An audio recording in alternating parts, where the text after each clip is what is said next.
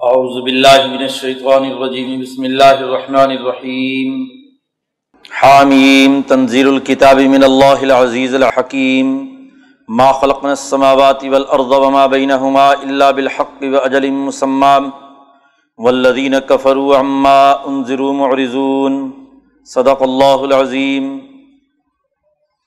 آج چھبیسواں پارہ ہم نے سماعت کیا ہے اور اس میں صورت احقاف محمد، الفتح، حجرات قوف یہ صورتیں ہم نے سماعت کی ہیں۔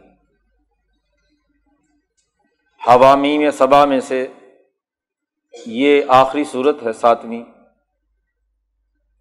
صورت الاحقاف یہ مکی صورت ہے۔ اور اس صورت مبارکہ میں قرآن حکیم نے اس بات کا اعلان کیا ہے کہ یہ پروگرام جو قرآن حکیم نے پیش کیا ہے انسانی سوسائٹی کے لیے، یہ انسانیت تک ہی محدود نہیں، بلکہ اس کا دائرہ کار نہ صرف انسانوں بلکہ جنات کے لیے بھی ہے۔ اور ایک قوم یا چند اقوام کے لیے نہیں، بلکہ بین الاقوامی سطح پر تمام اقوام کے لیے۔ قرآن حکیم کے اس پیغام کا پہلا ہدف قرآن نظاموں کو توڑنا ہے۔ توڑ کر اس کی نئی تعمیر اور نئی تشکیل کرنا ہے۔ چنانچہ اس صورت مبارکہ میں اس حقیقت کی نشاندہی کی گئی ہے کہ پرانے فرسودہ نظام کو توڑ کر نئے نظام کے قیام کے لیے جس صبر و استقامت، نظم و ضبط اور تنظیمی جدوجہد اور کوشش کی ضرورت ہے۔ اسے بروئے کار لایا جانا ضروری ہے۔ تنظیمی طاقت کی اساس پر فرسودہ نظاموں کو توڑنا اور نیا نظام قائم کرنا اس صورت کا بنیادی موضوع حامیم تنظیر الکتاب من اللہ العزیز الحکیم۔ یہ اللہ زبردست حکمت والے کی طرف سے یہ کتاب نازل ہوئی ہے۔ ما خلق السماوات والارض وما بینہما الا بالحق و اجل مسمہ شروع صورت میں قرآن حکیم نے اس حقیقت کی نشاندہی کی کہ ہم نے آسمان و زمین اور ان کے درمیان جتنی مخلوقات پیدا کی ہیں، یہ فضول اور لغو نہیں ہے۔ یہ حق کے ساتھ پیدا کی گئی ہیں۔ حق کا بنیادی تقاضا ان کے پیش نظر ہے۔ حقائق کو انسانی سوسائٹی میں غالب کرنا، حق کو فروغ دینا، وہ بنیادی اثاثی مقصد ہے۔ آسمان و زمین یہ فضول اور لغو اور باطل طریقے سے پیدا نہیں کیے گئے۔ پیچھے قرآن حکیم نے کہا تھا کہ ہم نے یہ آسمان و زمین باطل پر نہیں پیدا کی موما خلقن سما اول ارضا وما بین باطلا۔ اور یہاں کہا اللہ بالحق۔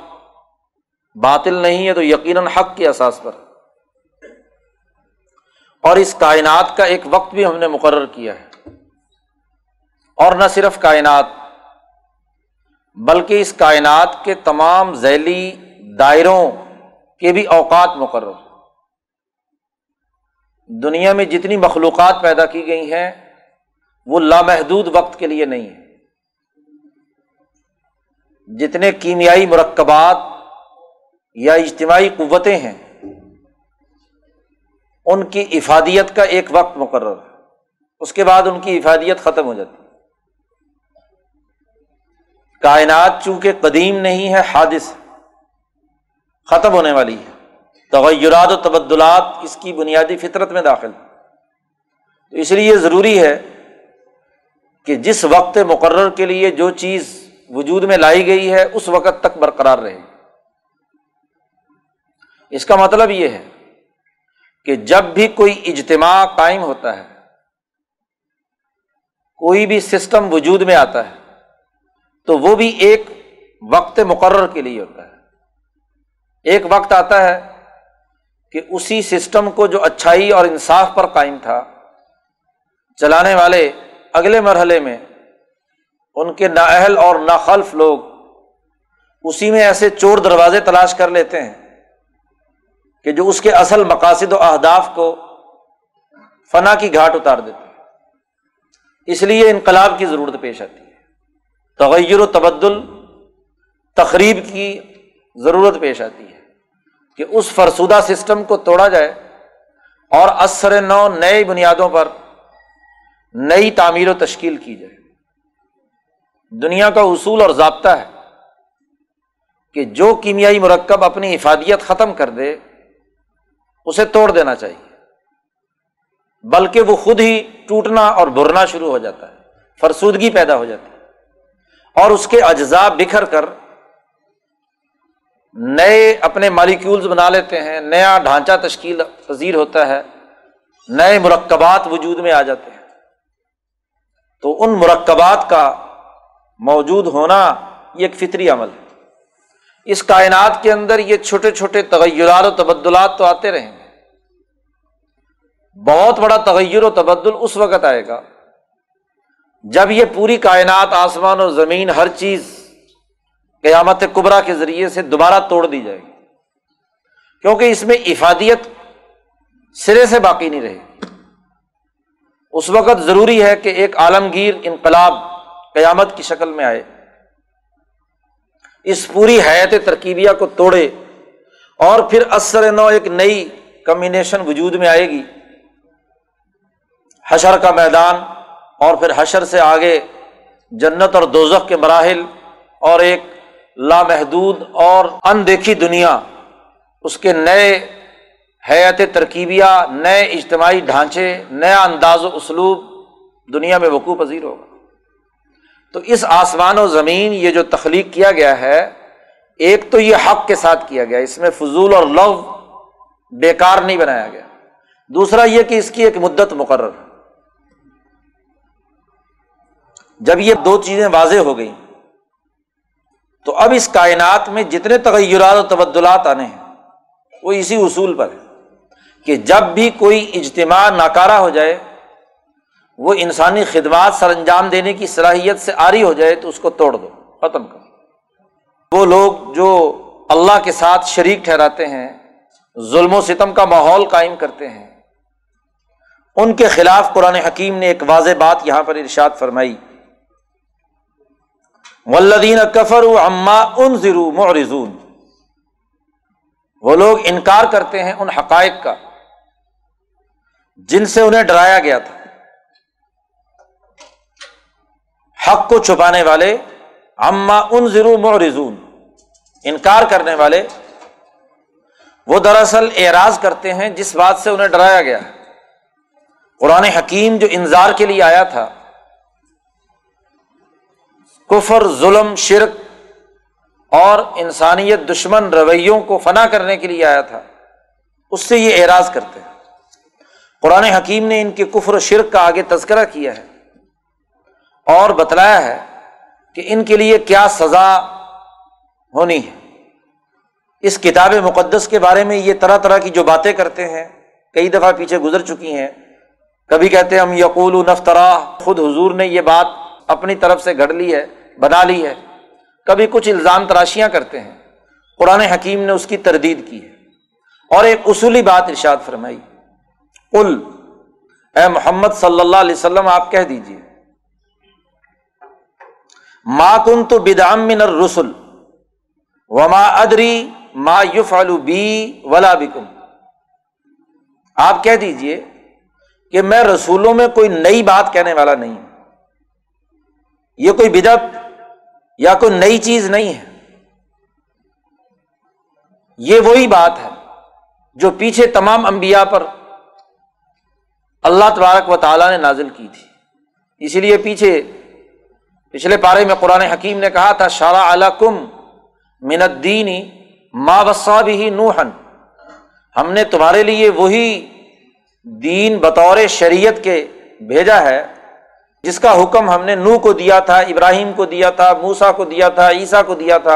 ان عقیم الدین۔ وہی بات اب نبی اکرم صلی اللہ علیہ وسلم پیش کر رہے ہیں۔ یہ کوئی نئی بات نہیں ہے۔ اس کے اصول وہی ہیں۔ وما ادری ما یو فالو بی ولا بکم اور مجھے یہ بھی معلوم نہیں کہ میرے ساتھ کیا سلوک ہوگا اور تمہارے ساتھ کیا سلوک ہوگا۔ میری ذمہ داری تو یہ ہے کہ ان اتبع اللہ ما یوحا الی۔ میں تو اتباع کروں گا ان احکامات کی جن کی میری طرف وہی کی گئی ہے۔ وما انا اللہ نذیر مبین اور میں واضح طور پر ڈرانے کے لیے آیا ہوں۔ اس عذاب سے جو تمہارے غلط اعمال کے نتیجے میں تم پر آنے والا ہے۔ قرآن حکیم نے ان کا تذکرہ کرتے ہوئے گزشتہ بنی اسرائیل کا ذکر کیا اور کہا، ان اللہ لا دل قوم ظالمین اللہ تعالیٰ ظالم قوم کو کبھی ہدایت نہیں دیتا۔ قرآن حکیم نے اس صورت مبارکہ میں ان کافروں اور ظالموں کے مقابلے پر مسلمان منظم جماعت کی تنظیمی طاقت و قوت کا تذکرہ کیا ہے کہ ان الزین قالو رب اللہ سمستقام فلاح خوف علیہم ولاحم یا وہ لوگ جنہوں نے اس بات کا اعلان کیا کہ ہمارا رب اللہ ہے، وحدانیت کے اس بنیادی مشن کے ساتھ اپنی وابستگی کا اعلان کیا۔ اور نہ صرف اعلان کیا، بلکہ سم استقام اس پر استقامت بھی اختیار کی۔ نظم و ضبط ڈسپلن اور اجتماعیت کے تقاضوں کے مطابق اس پر صبر و استقامت کے ساتھ چلتے بھی رہے۔ فلاح علیہم یحزنون۔ ان تمام تر تغیرات و تبدلات میں ان کے لیے نہ تو کوئی خوف ہے اور نہ غم۔ کائنات تغیر و تبدل سے گزر رہی ہے۔ انقلابات اس کی ضرورت ہے۔ ہر ایک اجتماعیت یا کیمیائی مرکب ٹوٹ پھوٹ کے مراحل سے گزرے گا۔ حتیٰ کہ یہی نہیں، ایک بہت بڑا عمل ایسا بھی ہونے والا ہے کہ جس میں پوری کائنات فنا ہو جائے گی۔ لیکن جن لوگوں نے اپنا تعلق اللہ سے جوڑ لیا، جنہوں نے کہا رب اللہ، ہمارا رب اللہ ہے اور صرف زبانی کلامی نہیں کہا، بلکہ سم استقام اس پر استقامت بھی اختیار کی۔ تو اب ان تمام مراحل میں نہ انہیں ڈر ہے، نہ خوف، نہ غم، کیونکہ وہ اس پورے تغیرات و تبدلات سے بالا تر ہو گئے۔ اللہ کے ساتھ تعلق اور وابستگی کے نتیجے میں اتنے اونچے درجے کی استقامت پیدا ہو گئی کہ ان تمام تغیرات و تبدلات کی وجہ سے ان پر کسی قسم کا کوئی اثر خوف اور غم کے حوالے سے نہیں ہوتا۔ پیچھے قرآن حکیم نے اولیاء اللہ کے بارے میں بھی یہ بات کہی کہ اللہ ان اولیا اللہ لا خوف علیہم ولا یحزنون۔ کہ اللہ کے اولیاء جو ہیں نہ انہیں خوف ہے نہ غم۔ اور پیچھے یہ بات واضح کی گئی تھی کہ خوف کا تعلق مستقبل کے حوالے سے ہوتا ہے۔ کہ کل نہ جانے کیا ہو جائے۔ یہ جو تغیرات و تبدلات ہو رہے ہیں، انقلابات آ رہے ہیں، کل پتہ نہیں کیسی گزرے گی۔ تو خوف ہمیشہ مستقبل کا ہوتا ہے۔ اور حزن اور غم، ماضی کی کسی غلط عمل یا ماضی میں کسی غلط چیز کے اثرات و نتائج کی وجہ سے لاحق ہوتا ہے۔ تو جن لوگوں کے قلب کا تعلق اللہ سے ہو گیا رب اللہ سم مستقام تو ان کے قلب میں کوئی تغیر و تبدل نہیں ہوتا، ان کے فیصلے، ان کے اعمال، ان کا کردار اتنا صاف شفاف ہوتا ہے کہ انہیں اپنے کسی کیے ہوئے عمل پر کوئی غم نہیں۔ انہوں نے جو کام بھی کیا، انسانیت کے فائدے کے لیے کیا، تو غم کس بات کا؟ نتائج کیسے نکلے یا کیسے نہیں نکلے؟ اس کی وجہ سے متاثر ہو کر خود غم اپنے دل کو لگا لیں۔ اور جو لوگ اپنے دل کو غم لگا لیں، ان کی قوت عمل مفقود ہو جاتی ہے۔ وہ آگے بڑھ کر کوئی نتیجہ پیدا نہیں کر سکتے۔ وہ ماضی کی باتوں میں الجھے رہتے ہیں۔ ایسے ہی جس آدمی کو ہر وقت یہ دھڑکا لگا رہے، خوف کے کل کو کیا ہونا پتہ نہیں۔ تو اس کی قوت عمل بھی مفلوج ہوتی ہے خوف کی حالت انسان کی قوت عمل کو سلب کر لیتی تو وہ خوف کے دائرے سے بھی نکل جاتے ہیں۔ کیونکہ انہوں نے آئندہ بھی جو کام کرنا ہے، وہ بھی انسانیت کی بھلائی کا کر رہے ہیں اب انہیں اس سے ڈر نہیں کہ دنیا میں کوئی انقلاب آ رہا ہے۔ تو انقلاب آئے گا تو ضرور انسانیت کے فائدے کا ہوگا نا، تغیر و تبدل ہوگا۔ موت آ رہی ہے، یا قیامت برپا ہو رہی ہے۔ کائنات ٹوٹ پھوٹ رہی ہے۔ انہیں کسی بات کا وہ یہاں نہیں ہے تو وہاں وہاں نہیں ہے تو وہاں جہاں بھی ہے۔ انہوں نے رب اللہ مستقام اللہ کے تعلق اور نسبت سے انہوں نے اپنا کام مفوضہ ذمہ داری پوری کرنی تو یہ نظم و ضبط اور ڈسپلن ان کی قوت کو طاقتور بناتا ہے۔ جو مولانا سندھی کہتے ہیں کہ ایک سچا مسلمان وہ بے پناہ طاقت کا مالک بن جاتا ہے۔ کیونکہ اس کی قلب کی جو قوت ہے اللہ کے ساتھ تعلق کے نتیجے میں وہ اتنی بے خوف نڈر ہو جاتی ہے کہ اسے دنیا کی کسی طاقت کا کوئی روب اور ڈر اس کے اوپر نہیں ہوتا۔ اور کسی چھوٹی سے چھوٹی چیز کے جانے آنے یا بڑی سے بڑی چیز کے آنے جانے کی وجہ سے وہ مروب نہیں ہوتا۔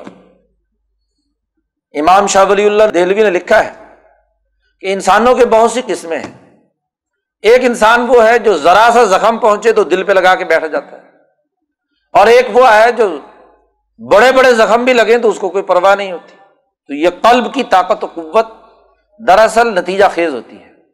تو جس جماعت نے دنیا میں تبدیلی لانی ہے، اس کی شرائط میں سے یہ بات قرآن حکیم نے بیان کر دی۔ سورت حامیم سجدہ میں بھی اللہ نے یہی بات کہی تھی۔ ان اللہ قالو رب اللہ استقام تو اصل چیز استقامت زبان سے اللہ کہہ دینا آسان ہے۔ لیکن یہ اللہ کہنے کے بعد اس کا دل و دماغ میں استقامت کے ساتھ راسک ہو جانا اصل چیز یہ ہے۔ اس لیے حضرت شاہ عبد القادر صاحب رائے پوری رحمۃ اللہ علیہ کے ملفوظات میں ہے نا کہ سلوک یا اللہ سے تعلق تو چند مہینوں میں قائم ہو جاتا ہے۔ بسا اوقات استقامت کے حصول کے لیے مسلسل جو محنت کرنی پڑتی ہے وہ تیس تیس چالیس چالیس پچاس پچاس سال لگ جاتے ہیں۔ جس کے بعد کہیں جا کر استقامت پیدا ہوتی ہے۔ اس لیے حضرت نے فرمایا کہ بس یار سفر باعت بہت زیادہ سفر کرنے کی ضرورت ہے، بہت زیادہ جدوجہد اور کوشش کی ضرورت ہے۔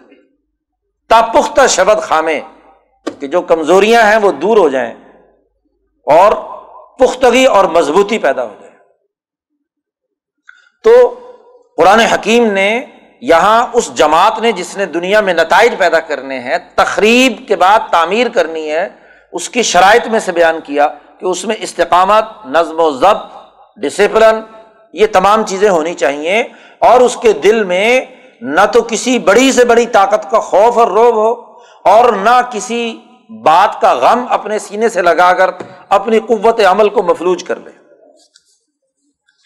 قرآن حکیم نے اس صورت مبارکہ میں اس جماعت کی کامیابی کا اعلان کیا ہے اور جو ظالم جماعت ہے اس کی سزا کا ذکر کیا ہے۔ اور ہر ایک کے لیے قرآن حکیم نے اس بات کا اعلان کر دیا کہ ولی کل درجاتم مما عاملو جس درجے کا عمل ہوگا، اس کے مطابق نتائج نکلیں گے۔ ولی یوفی وہ لا ظلمون اور ہر ایک کے اعمال کا پورا پورا انہیں بدلا دیا جائے گا، اس میں کوئی کمی اور کوتا ہی نہیں ہوگی۔ قرآن حکیم نے یہاں گزشتہ قوموں میں سے قوم عاد کا ذکر کیا ہے۔ وزقر عاد۔ وادی احقاف میں رہنے والی قوم کو جو قوم عاد ہے، اس کو ڈرایا گیا۔ امبیا آئے اور انہوں نے ڈرایا۔ اور ان سے پہلے بھی، اور ان کے بعد بھی امبیا آئے۔ اور ان کا وہی پیغام تھا کہ اللہ تعبدو اللہ اللہ کے علاوہ کسی اور کی غلامی مت کرو۔ اور میں تمہیں ایک بہت بڑے عذاب سے ڈراتا ہوں۔ تو آگے سے کیا کہتے ہیں؟ پالو اجے تنا لتا فکنا ان علیحتینا فاتینہ بھی ان کن تمن صادقین وہی جو ہر دور کے ظالم کہتے رہے کہ جو تم عذاب لانا چاہتے ہو لاؤ، ہمارے ان نام نہاد خداؤں کو جنہیں ہم نے اپنا آقا تسلیم کیا ہوا ان کو برا بلا مت کہو۔ قرآن حکیم کہتا ہے کہ ان پر عذاب آیا۔ اور عذاب بھی کیسی صورت میں؟ فلما عارضم مستقبلا اودیتی بہت دنوں تک بارش نہیں ہوئی۔ اور پھر جب گھٹائیں چھا کر آئیں دور سے بادل چلا آ رہا۔ تو کہنے لگے حاضہ عارض مم ترونا یہ بادل ہم پر برسے گا۔ تو بارش کی خوشی میں نعرے لگانے لگے یہ تو بہت دن ہو گئے تھے، بارش نہیں ہوئی، بارش آئے گی۔ لیکن اللہ نے کہا کہ نہیں، یہ بارش وہ بارش نہیں ہے، جس بارش کا تم انتظار کر رہے ہو۔ بل ہوا مست اجل تم بھی۔ ری فی عذاب علیم۔ یہ ایک ایسی ہوا ہے، ایک ایسا عذاب ہے، جو تم پہلے جلدی مانگتے تھے۔ کہتے تھے کہ لے آؤ تم جو عذاب لانا چاہتے قرآن کہتا ہے وہ عذاب آیا۔ تو دم مرو کل ان بے امر رب فس بہ لا یورا اللہ مساکن ہر چیز اس نے توڑ پھوڑ کر رکھ دی۔ کل شعید بے امری ربی اور ایسے ہو گئے کہ گویا کہ اس بستی میں کوئی تعمیر کبھی تھی ہی نہیں۔ لا یورا اللہ مساکن کھنڈرات نظر آ گئے۔ ٹوٹے ہوئے کھنڈرات پتہ نہیں کتنے عرصے کے پوری بستی ایسے عذاب کے اندر مبتلا ہوئی کہ سوائے چند کھنڈرات کے اور کچھ نہیں تھا۔ کزال کا نجزل قوم المجرمین ایسے ہی ہم مجرم قوم کو سزا دیا کرتے ہیں۔ مکے والوں کو یہ بات بتلائی جا رہی کہ جب قوم عاد کا مقرر شدہ وقت وہ آ گیا اور ان کا فساد اپنی انتہا کو پہنچ گیا، تو یقیناً عذاب نے آ کر پچھلی تمام چیزیں توڑ پھوڑ کر رکھ دی۔ یہی معاملہ آج تمہارے ساتھ بھی ہونا ہے، یاد رکھو۔ قرآن حکیم نے مکے والوں کو ڈرایا کہ ولاقد اہلکنا ماحول من القرا ہم نے تمہارے ارد گرد کی جتنی بھی بستیاں ہیں، ذرا قوم عاد دیکھو، قوم سمود دیکھو۔ یہ مصر اور ادھر ادھر کی تہذیبیں دیکھو، یمن کی طرف ذرا دیکھو۔ تمہارے ارد گرد ہم نے کتنی قومیں تباہ و برباد کی ہیں۔ اور یہ آیات ہم بار بار تمہارے سامنے بیان کر رہے ہیں۔ لا اللہ یر تاکہ وہ لوٹ سکیں، بات کو سمجھنے کی کوشش کریں۔ قرآن کہتا بل ضلع انہم وزال کا افک ہم و ماکان یفترون۔ گمراہ ہو گئے، بات سمجھنے کے بجائے اس کا انکار کر دیا۔ قرآن حکیم نے کہا کہ دیکھو، آج تم اس دعوت کو قبول نہیں کرتے۔ یہ دعوت تو ایسی دعوت ہے کہ نہ صرف انسانوں بلکہ جنات کے لیے بھی ہے۔ قرآن حکیم نے یہاں جنات کے حوالے سے تذکرہ کیا کہ وہ اس صرف نہ الہی کا نفر من الجن یس تمعور القرآن احادیث میں آتا ہے کہ نبی اکرم صلی اللہ علیہ وسلم وادی بتھا میں فجر کی نماز اپنے چند صحابہ کے ساتھ پڑھ رہے تھے۔ فجر کی نماز میں آپ بلند آواز سے قرآت قرآن حکیم کی کر رہے تھے۔ تو جنات کی ایک جماعت اس کا گزر ہوا۔ اصل میں جنات کا ایک اجتماع ہوا اور انہوں نے یہ بات محسوس کی کہ کچھ دنیا میں تغیر و تبدل ہوا ہے۔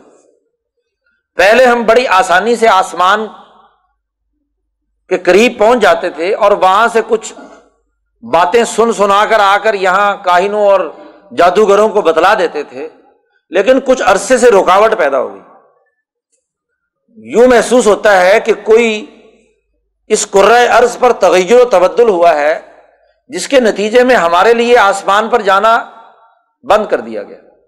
تو وہ کیا ہوا؟ ہے تو جنات نے باقاعدہ مختلف ٹیمیں بنائی کہ پوری دنیا میں گھوم پھر کے دیکھو کہ نئی کیا بات آئی ہے۔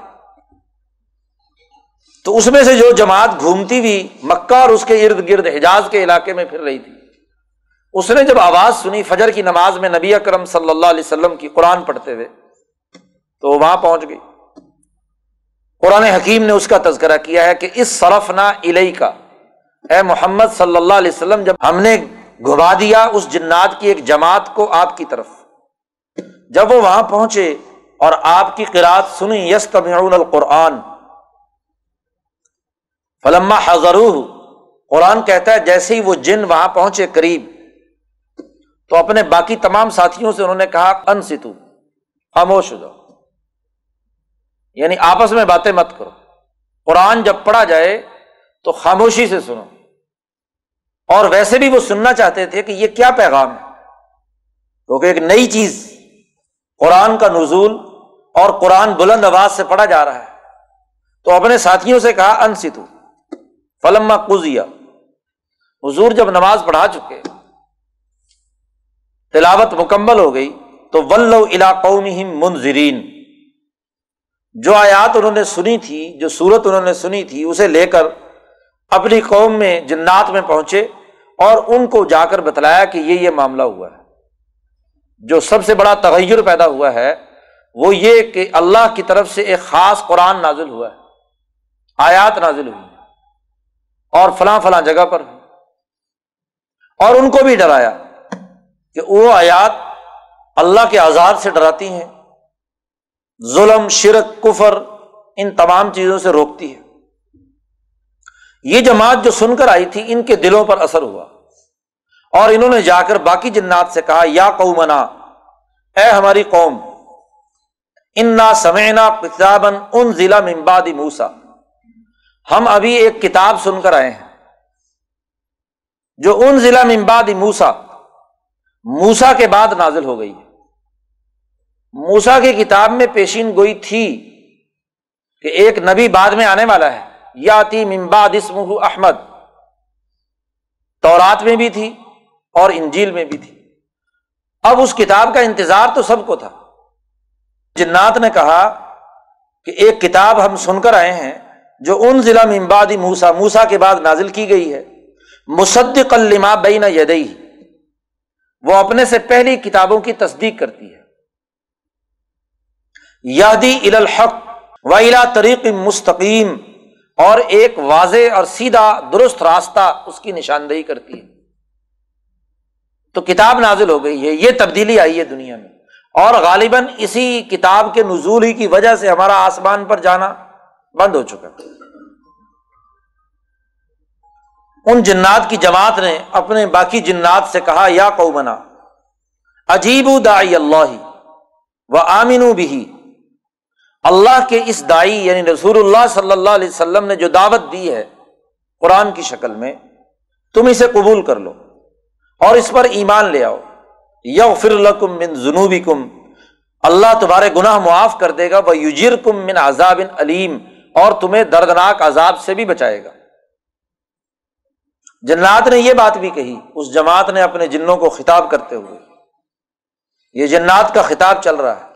وہ اللہ یوجب دائی اللہ جو بھی جن یا انسان اللہ کے اس دائی کی بات کو قبول نہیں کرے گا، تو یاد رکھو فلئی سبھی معجزن فل عرض وہ زمین میں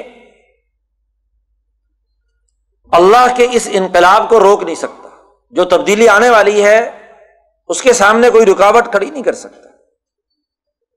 اور ولی صلاح مندونی ہی اولیا اللہ کو چھوڑ کر کوئی اور تمہیں دوست بھی نہیں ملے گا، مددگار اور حمایتی بھی نہیں ملے گا۔ الا کفی غلال مبین۔ مزید انہوں نے کہا، اولم یرو ان اللہ خلق السماوات والارض۔ کیا انہوں نے دیکھا نہیں کہ اللہ نے آسمان و زمین پیدا کیے اور ان کی پیدائش سے اللہ میں کسی قسم کی کوئی تھکاوٹ ظاہر نہیں ہوئی۔ اتنی ہی بڑی کائنات پیدا کر دی۔ اور کسی بھی تھکن کے آثار اللہ پر ظاہر نہیں ہوئے۔ ولم یا بخل کی ہن بے قادر المتا بلا ان کل قدیر جنات کی یہ تقریر اور اس میں انہوں نے دعوت دی اپنے باقی قوم کو ایمان قبول کرنے۔ تو جن لوگوں نے بھی ان میں سے ایمان قبول کرنے کا فیصلہ کیا، وہ لوگ اسی وقت حضور کے پاس وہاں پہنچے اور وہیں آ کر انہوں نے حضور کے ہاتھ پر بیت کی، ایمان قبول کیا، مسلمان ہوئے اور قرآن کے اس پیغام کو حضور اقدس صلی اللہ علیہ وسلم سے سیکھا۔ قرآن حکیم نے اس صورت مبارکہ میں اس حقیقت کی نشاندہی کی ہے اور مکے والوں کو یہ بات سمجھائی ہے۔ کہ یہ پیغام صرف انسانوں ہی کے لیے نہیں، جنات جن کی اصل فطرت میں بھی خرابی موجود تھی یا خرابی رہتی ہے عام طور پر، ان میں میں سے بھی بہت سے ایسے لوگ مخلص جنہوں نے اس قرآن کے پیغام کو قبول کیا اور اپنی قوم کو اس کی دعوت دی۔ تو گویا کہ قرآن کا پیغام نہ صرف انسانوں کی قومی اور بین الاقوامی سطح کے لیے ہے، بلکہ انسانیت کے دائرے سے بھی باہر، جنات کے دائرے کے لیے بھی۔ اس لیے قرآن حکیم کے مخاطب تمام جن و انس ہیں۔ پیچھے گزرا ہے۔ یا معاشر الجن انسی علم یاتکم رسول منکم۔ پیچھے آٹھویں پارے میں قرآن نے دو دفعہ یہ بات کہی، اے انسانوں اور جنات کی جماعت،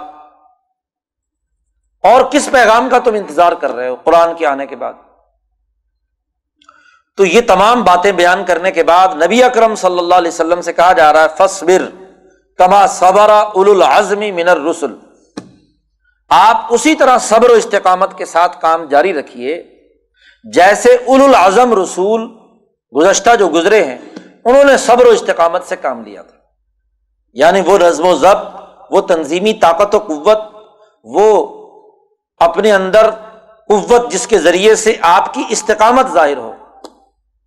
وہ صبر و استقامت آپ اپنائیے۔ اور ولا تستا جلحم ان کے لیے کسی جلدی عذاب آنے کی دعا مت کرے جلد بازی کی ضرورت نہیں۔ کام دنیا میں جلد بازی سے نہیں ہوتے، صحیح نظریے پر ایک منظم جماعت کی تیاری اور اور اس سے استقامت سے نتائج پیدا ہوتے ہیں سوسائٹی تو قرآن حکیم نے یہ سات صورتیں ایک ترتیب کے ساتھ انہوں نے اپنا بنیادی پیغام واضح کیا ہے۔ ایمان رجل مومن کے ایمان سے لے کر اس پیغام کے جنات اور انسان تمام تک کے لیے یکساں طور پر تبدیلی لانے، پرانے فرسودہ نظام کو توڑنے اور نئے نظام کے قیام کی دعوت، اس کی حکمت عملی، اس کے طریقہ کار اور یہ سب کی سب مکی صورتیں ہیں۔ ان سات صورتوں میں ایک ترتیب کے ساتھ اللہ نے بیان کر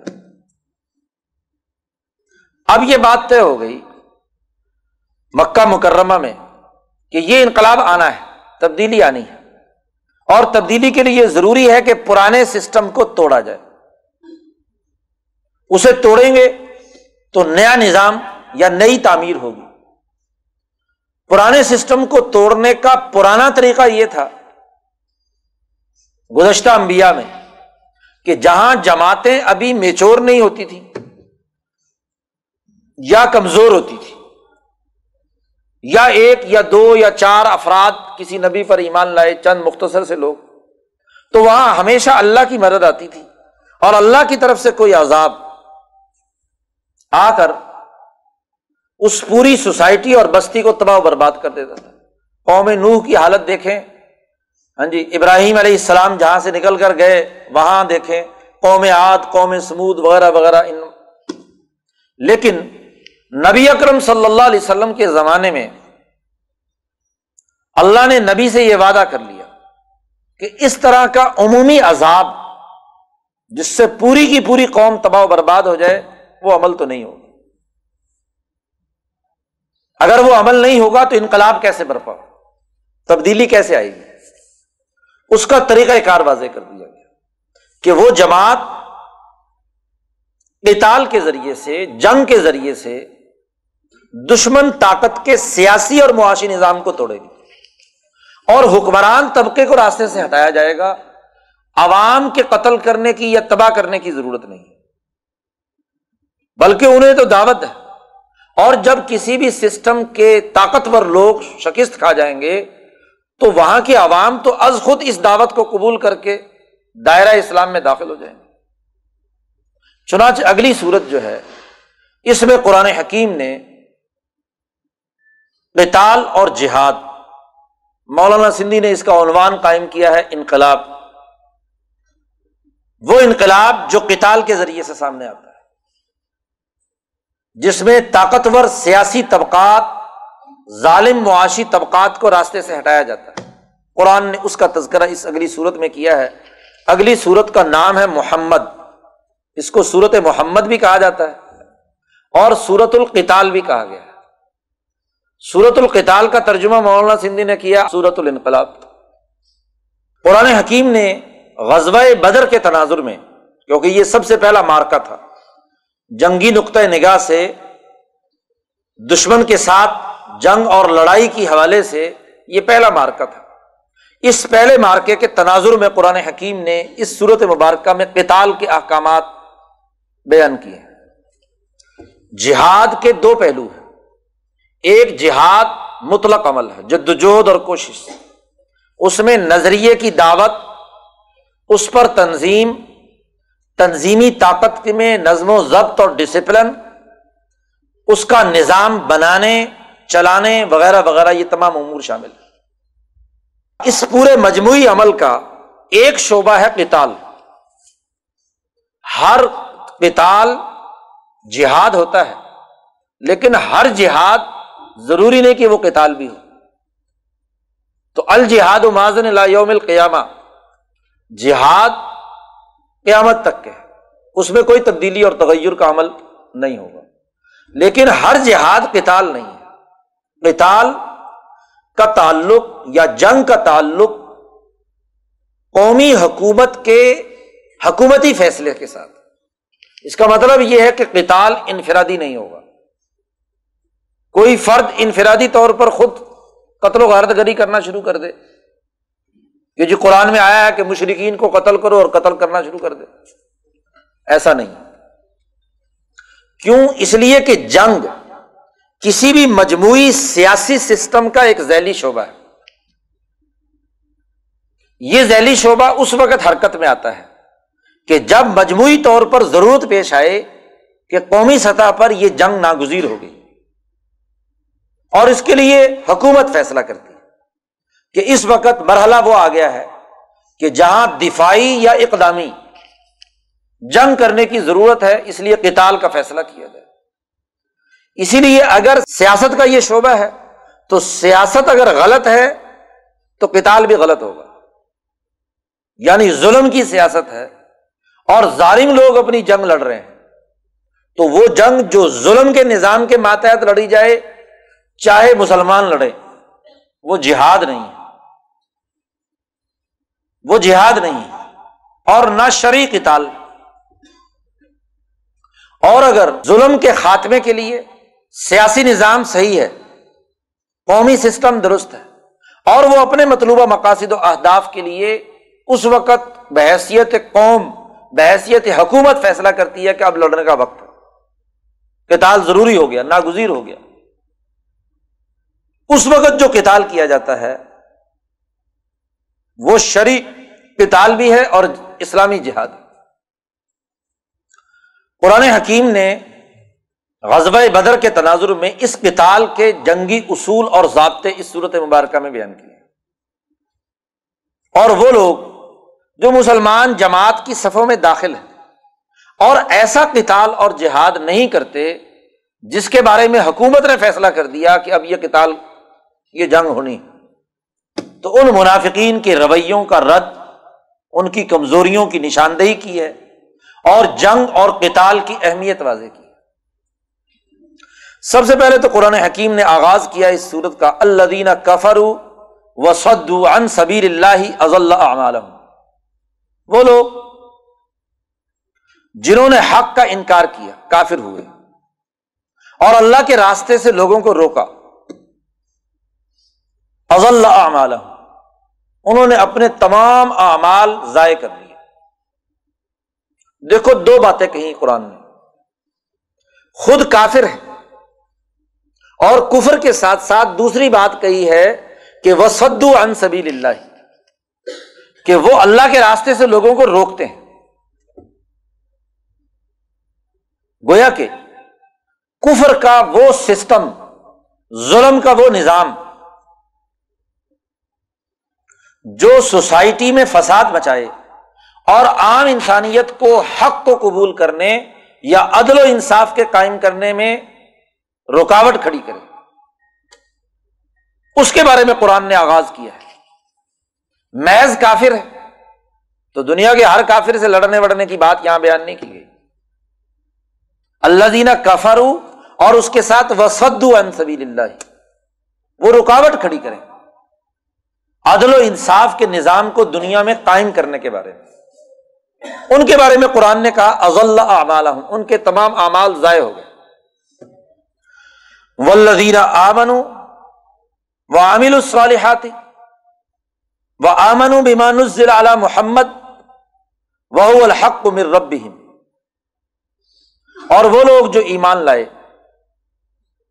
اور جنہوں نے اچھا عمل کیا یعنی جنہوں نے ایک نظریہ اختیار کیا، ایمان، وہ جامع اعظم اور نیت جو سچائی اور حق کو دنیا میں غالب کرنے کے حوالے سے۔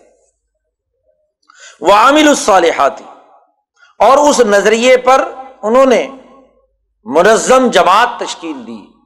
نظریے کے مطابق عمل بھی کیا۔ عمل صالح، وہ عمل ہے۔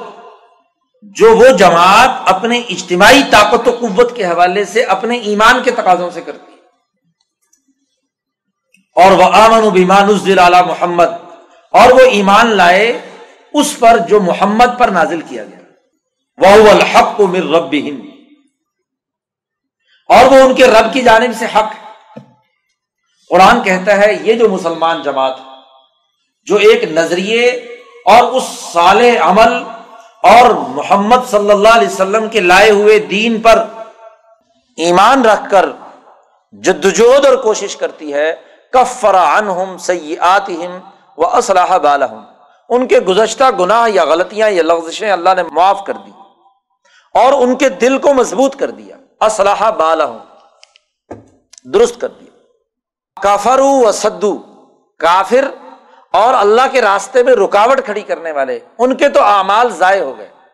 اور مسلمان ایمان لانے والے اور عملے صالح کرنے والے، ان کے اعمال کے بارے میں کہا کہ ان کے گناہ معاف اور ان کے دل کو بہتر کر دیا اللہ نے۔ اسلحہ بالا ہوں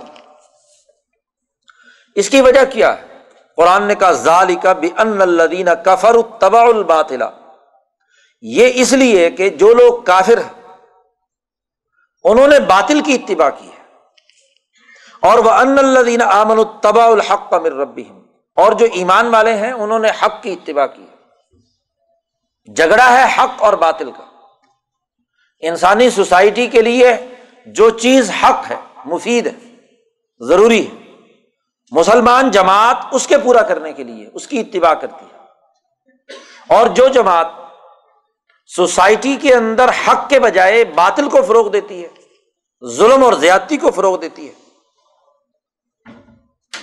تو چونکہ وہ باطل کے فروغ کے لیے کام کر رہی ہے، اس لیے اس کے امال ضائع ہو گئے۔ قرآن حکیم کہتا ہے کزالی کا یزرب اللہ امسال تو دو جماعتوں کا تعارف کرایا۔ ایک وہ جو کفر و سد سبیل اللہ ایک وہ جو آمن و عامل الصالحات و آمن و بیمان الزلال محمد۔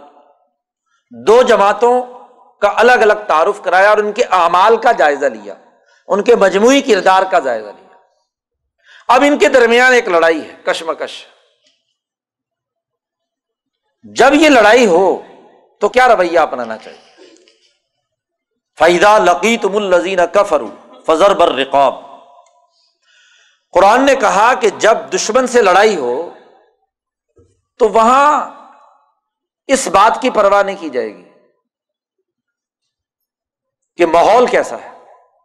وہاں آپ کو ان ظالم طاقتوں کی، ان کافروں کی گردنیں اڑانی۔ فضر بر رقاب۔ دشمن سے اس وقت جنگ کے میدان میں رعایت برتنا۔ یہ غلط بات یہ درست نہیں۔ فائزہ لقی تم دشمن جماعت سے جب تمہاری لڑائی ہو، تو اس وقت اس بات کی پرواہ نہیں کی جائے گی کہ کس کی گردن ادرتی ہے، کس کی نہیں۔ اس وقت تو ایک ہی عمل ہے کہ فضر بر رقاب، ان کی گردریں کاٹ دو۔ یہی نہیں، حتیٰ اسخن تم فشد البساق جب اچھی طرح ان کے بڑی طاقت، سیاسی قوت، بڑے سرداروں ان کا خون بہا چکو اسخن تم تو فشد البساق باقی ماندہ جو قیادت ہو، اس کو گرفتار کر لو۔ مقصد یہاں پر یہ ہے کہ وہ لوگ جو اس عدل و انصاف کے نظام کو دنیا میں قائم نہیں ہونے دینا چاہتے، اپنی سیاسی طاقت اور اپنی معاشی قوت کی وجہ سے، ان کی وہ سیاسی طاقت اور معاشی قوت توڑنا مقصود ہے۔ محض اس وجہ سے کہ کافر ہیں، اس لیے قتل کر دیے جائیں۔ نہیں۔ اس وجہ سے کہ وہ ظالم ہیں، بلکہ امت القفر ہے ان کے لیڈر اور حکمران قرآن نے دوسری جگہ اس کی وضاحت کر دی۔ اس آیت کا یہ مطلب قطن نہیں کہ جس کافر سے جہاں ملاقات ہو تو پکڑو اور اس کی گردن کاٹ دو۔ لفظی ترجمہ اگر دیکھا جائے تو فائدہ لقی تم الزین کفرو جب بھی تم کافروں سے ملاقات کرو تو فضربر رقاب گردن مار دینی چاہیے۔ کیا یہ آیت ابو بکر صدیق، عمر فاروق، عثمان غنی، علی المرتضی خلافت راشدہ کے زمانے میں صحابہ کے سامنے نہیں تھی۔ کیا حضور کے زمانے میں، بلکہ ان چاروں خلفۂ راشدین کے زمانے میں، مکے اور مدینے میں، خاص طور پر مدینہ میں، یہودی اور غیر مسلم نہیں تھے؟ تھے۔ تو کیا ہر کافر کو پکڑا اور قتل کر دیا انہوں نے؟ دنیا کا کوئی قانون اپنے باقی قوانین سے بے نیاز ہو کر انفرادی طور پر کوئی مطلب نہیں رکھتا۔ ہر قانون باقی قوانین کے ساتھ مل کر ایک نتیجہ پیدا کرتا ہے۔ اب یہ لقیتم کے لفظ کا مطلب ہر مسلمان سے انفرادی طور پر نہیں کہا جا رہا کہ تم جاؤ انفرادی طور پر جس کافر کو پکڑو اور اس کی گردن اتار دو۔ لقیتم یعنی تمہاری حکومت تمہارا سیاسی نظام تمہاری اجتماعی طاقت یہ فیصلہ کرے کہ تم نے اب دشمن سے جنگ لڑنی اور مسئلہ بغیر جنگ لڑے یعنی دشمن کی سیاسی طاقت کو نقصان پہنچائے بغیر اب مسئلہ حل نہیں ہوگا۔ اور پھر اس لڑائی میں بھی حضور صلی اللہ علیہ وسلم نے واضح ہدایات دی۔ جب صحابہ کے یہ غزوات اور سرایہ بعد میں ہوئے ان تمام میں حضور نے تحریری طور پر لکھ کر جو عمرائے جیش تھے، کمانڈران تھے، ان تمام کو ہدایت دی۔ ابو بکر صدیق نے وہی تحریر دی، عمر فاروق نے بھیجی کہ دیکھو، کسی بھی غیر مسلم عورت، بچے، کسی بوڑھے، حتیٰ کہ کوئی ایسا کافر جو اپنے گرجے یا مابد میں بیٹھ کر عبادت کر رہا ہے، اس کو تم قتل نہیں کرو۔ اور ایسا کافر جو میدان جنگ میں فوجی کی حیثیت سے نہیں آیا، وہ اپنے گھر میں ہے۔ کافر، جوان ہے۔ بوڑھا ہونا بھی ضروری نہیں۔ اس سے بھی لڑائی نہیں لڑو گے اسے بھی قتل نہیں کرو جو پرامن شہری ہے یعنی سول آبادی سے لڑنے کا حکم روک دیا گیا، کہ اس کا قتل عام نہیں ہوگا۔ ان میں جو لوگ فوج یعنی عسکری قوت کے ساتھ تعلق رکھتے یا اس کو سپلائی دے رہے ہیں، یا اس کے ساتھ ممد و معاون بن رہے ہیں۔ سول آبادی میں سے۔ وہ یا فوجی قوت اس سے لڑائی ہے۔ اور ہمیشہ کسی بھی سیاسی نظام کی طاقت اس کی فوجی قوت ہوتی ہے۔ لڑائی فوجی قوت سے ہے۔ اور جب فوج فوج سے ٹکرائے تو جنگی اصول یہ ہے کہ کوئی بھی فوج اپنی مخالف فوج کو زندہ نہ چھوڑنے کے عزم سے جنگ لڑے گی۔ موت قبول کرنے اور دوسرے کو موت تک پہنچانے کے لیے جنگیں لڑی جاتی ہیں دنیا میں۔ اور دنیا کا مسلمہ جنگی اصول ہے کہ جو فوجی لڑنے والے ہیں، فوجی فوجی سے لڑیں گے۔ سول آبادی پر کسی قسم کا حملہ یا اس کی تباہی اور بربادی یا وہاں رہنے والے افراد کو قتل عام نہیں کیا جائے۔ گا یہ ہمارے یہاں آج کل چونکہ نہ سیاسی قانون اور ضابطہ پڑھتے، نہ دین کی فقہی قواعد و ضوابط کا علم۔ بس پڑھ لیا، جہاد فرض ہے لٹ اٹھایا اور جناب جہاد کرنے نکل کھڑے ہوئے۔ مار دو، قتل کر دو، یہ کر دو، وہ کر دو۔ بات سمجھنے کی ہے کہ قتال فرض ہے۔ اس کا دنیا میں کوئی آدمی منکر نہیں۔ قرآن کا حکم ہے، قتال اس کی شرائط ہے لقی تم کا واضح مطلب حکومت کا اعلان جنگ کرنا ہے، فرد کا اعلان جنگ نہیں۔ غزوہ بدر میں اعلان جنگ کیا تو لڑائی ہے۔ غزوہ بدر میں اعلان جنگ ہوا تو فوجیں لڑی ہیں۔ ان کے لیے حکم ہے کہ فضر بر رقاب گردن اتارو۔ اور جب جنگی حالت ختم ہو گئی، فتح مکہ ہوا، حضور صلی اللہ علیہ وسلم مکہ پر غالب آئے، تو یہ آیت موجود تھی یا نہیں تھی قرآن میں؟ تھی نا۔ ملاقات ہوئی تھی نا ابو سفیان سے۔ مکہ سے تین میل کے باہر فاصلے پر ابو سفیان حضور سے ملاقات ہوئی تو حضور کو فوری طور پر عیسائیت کی بنیاد پر ابو سفیان کی کیا کرنی چاہیے؟ گردن اتارنی چاہیے نا۔ فضر بر رقاب قرآن میں آیا۔ مولوی بڑے شوق سے یہ آیت پڑھتے ہیں، جہاد اور کتال کے لیے کہ جب بھی ملو کافروں کو گردن مار دو ان کی۔ تو مارنی چاہیے تھی نا۔ مکہ فتح کر کے وہاں بہت سارے کافر گرفتار ہو کر سامنے آئے اور حضور نے ان سے پوچھا کہ تمہارے ساتھ کیا سلوک ہونا چاہیے؟ انہوں نے کہا، دنیا میں جو فاتح مفتوحین سے کیا کرتے ہیں، آپ نے مکہ فتح کر لیا، آپ ہمارے ساتھ جو سلوک کرنا چاہیں۔ اور فاتح کیا سلوک کیا کرتے ہیں؟ مفتوحین کو قتل کر دیتے ہیں۔ لیکن حضور نے کیا کہا؟ لا تصریب علیکم اليوم آج تم پر کسی قسم کا کوئی الزام نہیں، معاف کر دیا جاؤ۔ اسلام کی دعوت بھی نہیں دی، معاف کر دیا جاؤ۔ خود ان کے دل میں چیز پیدا ہوئی۔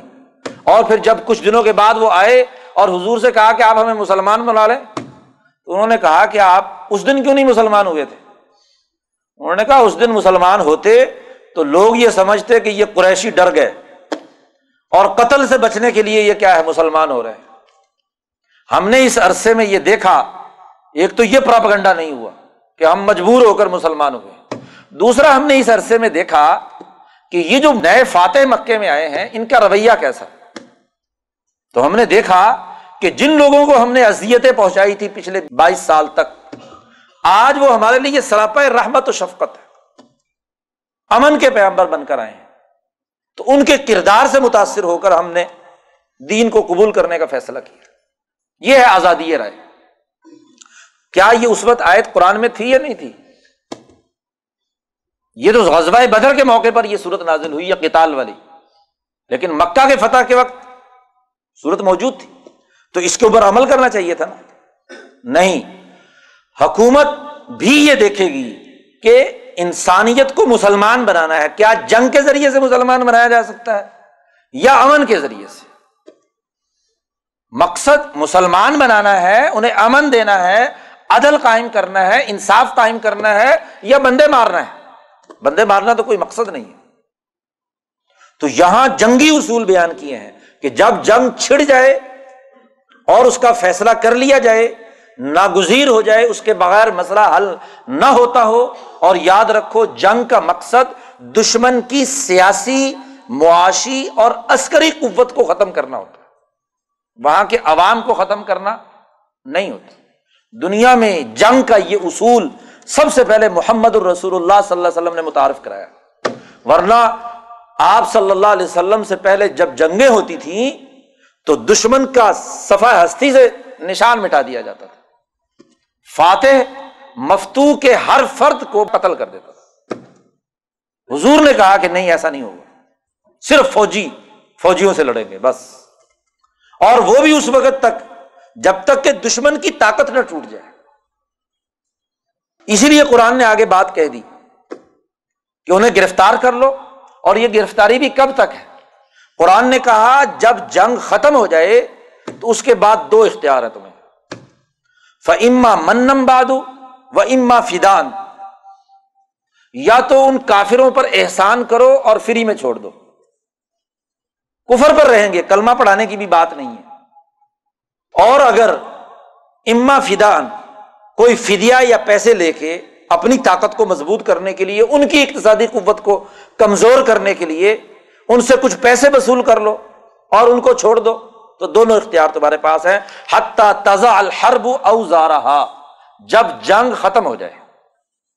یعنی یہ گرفتاری بھی اس وقت تک کے لیے ہے جب تک جنگی ماحول موجود ہے۔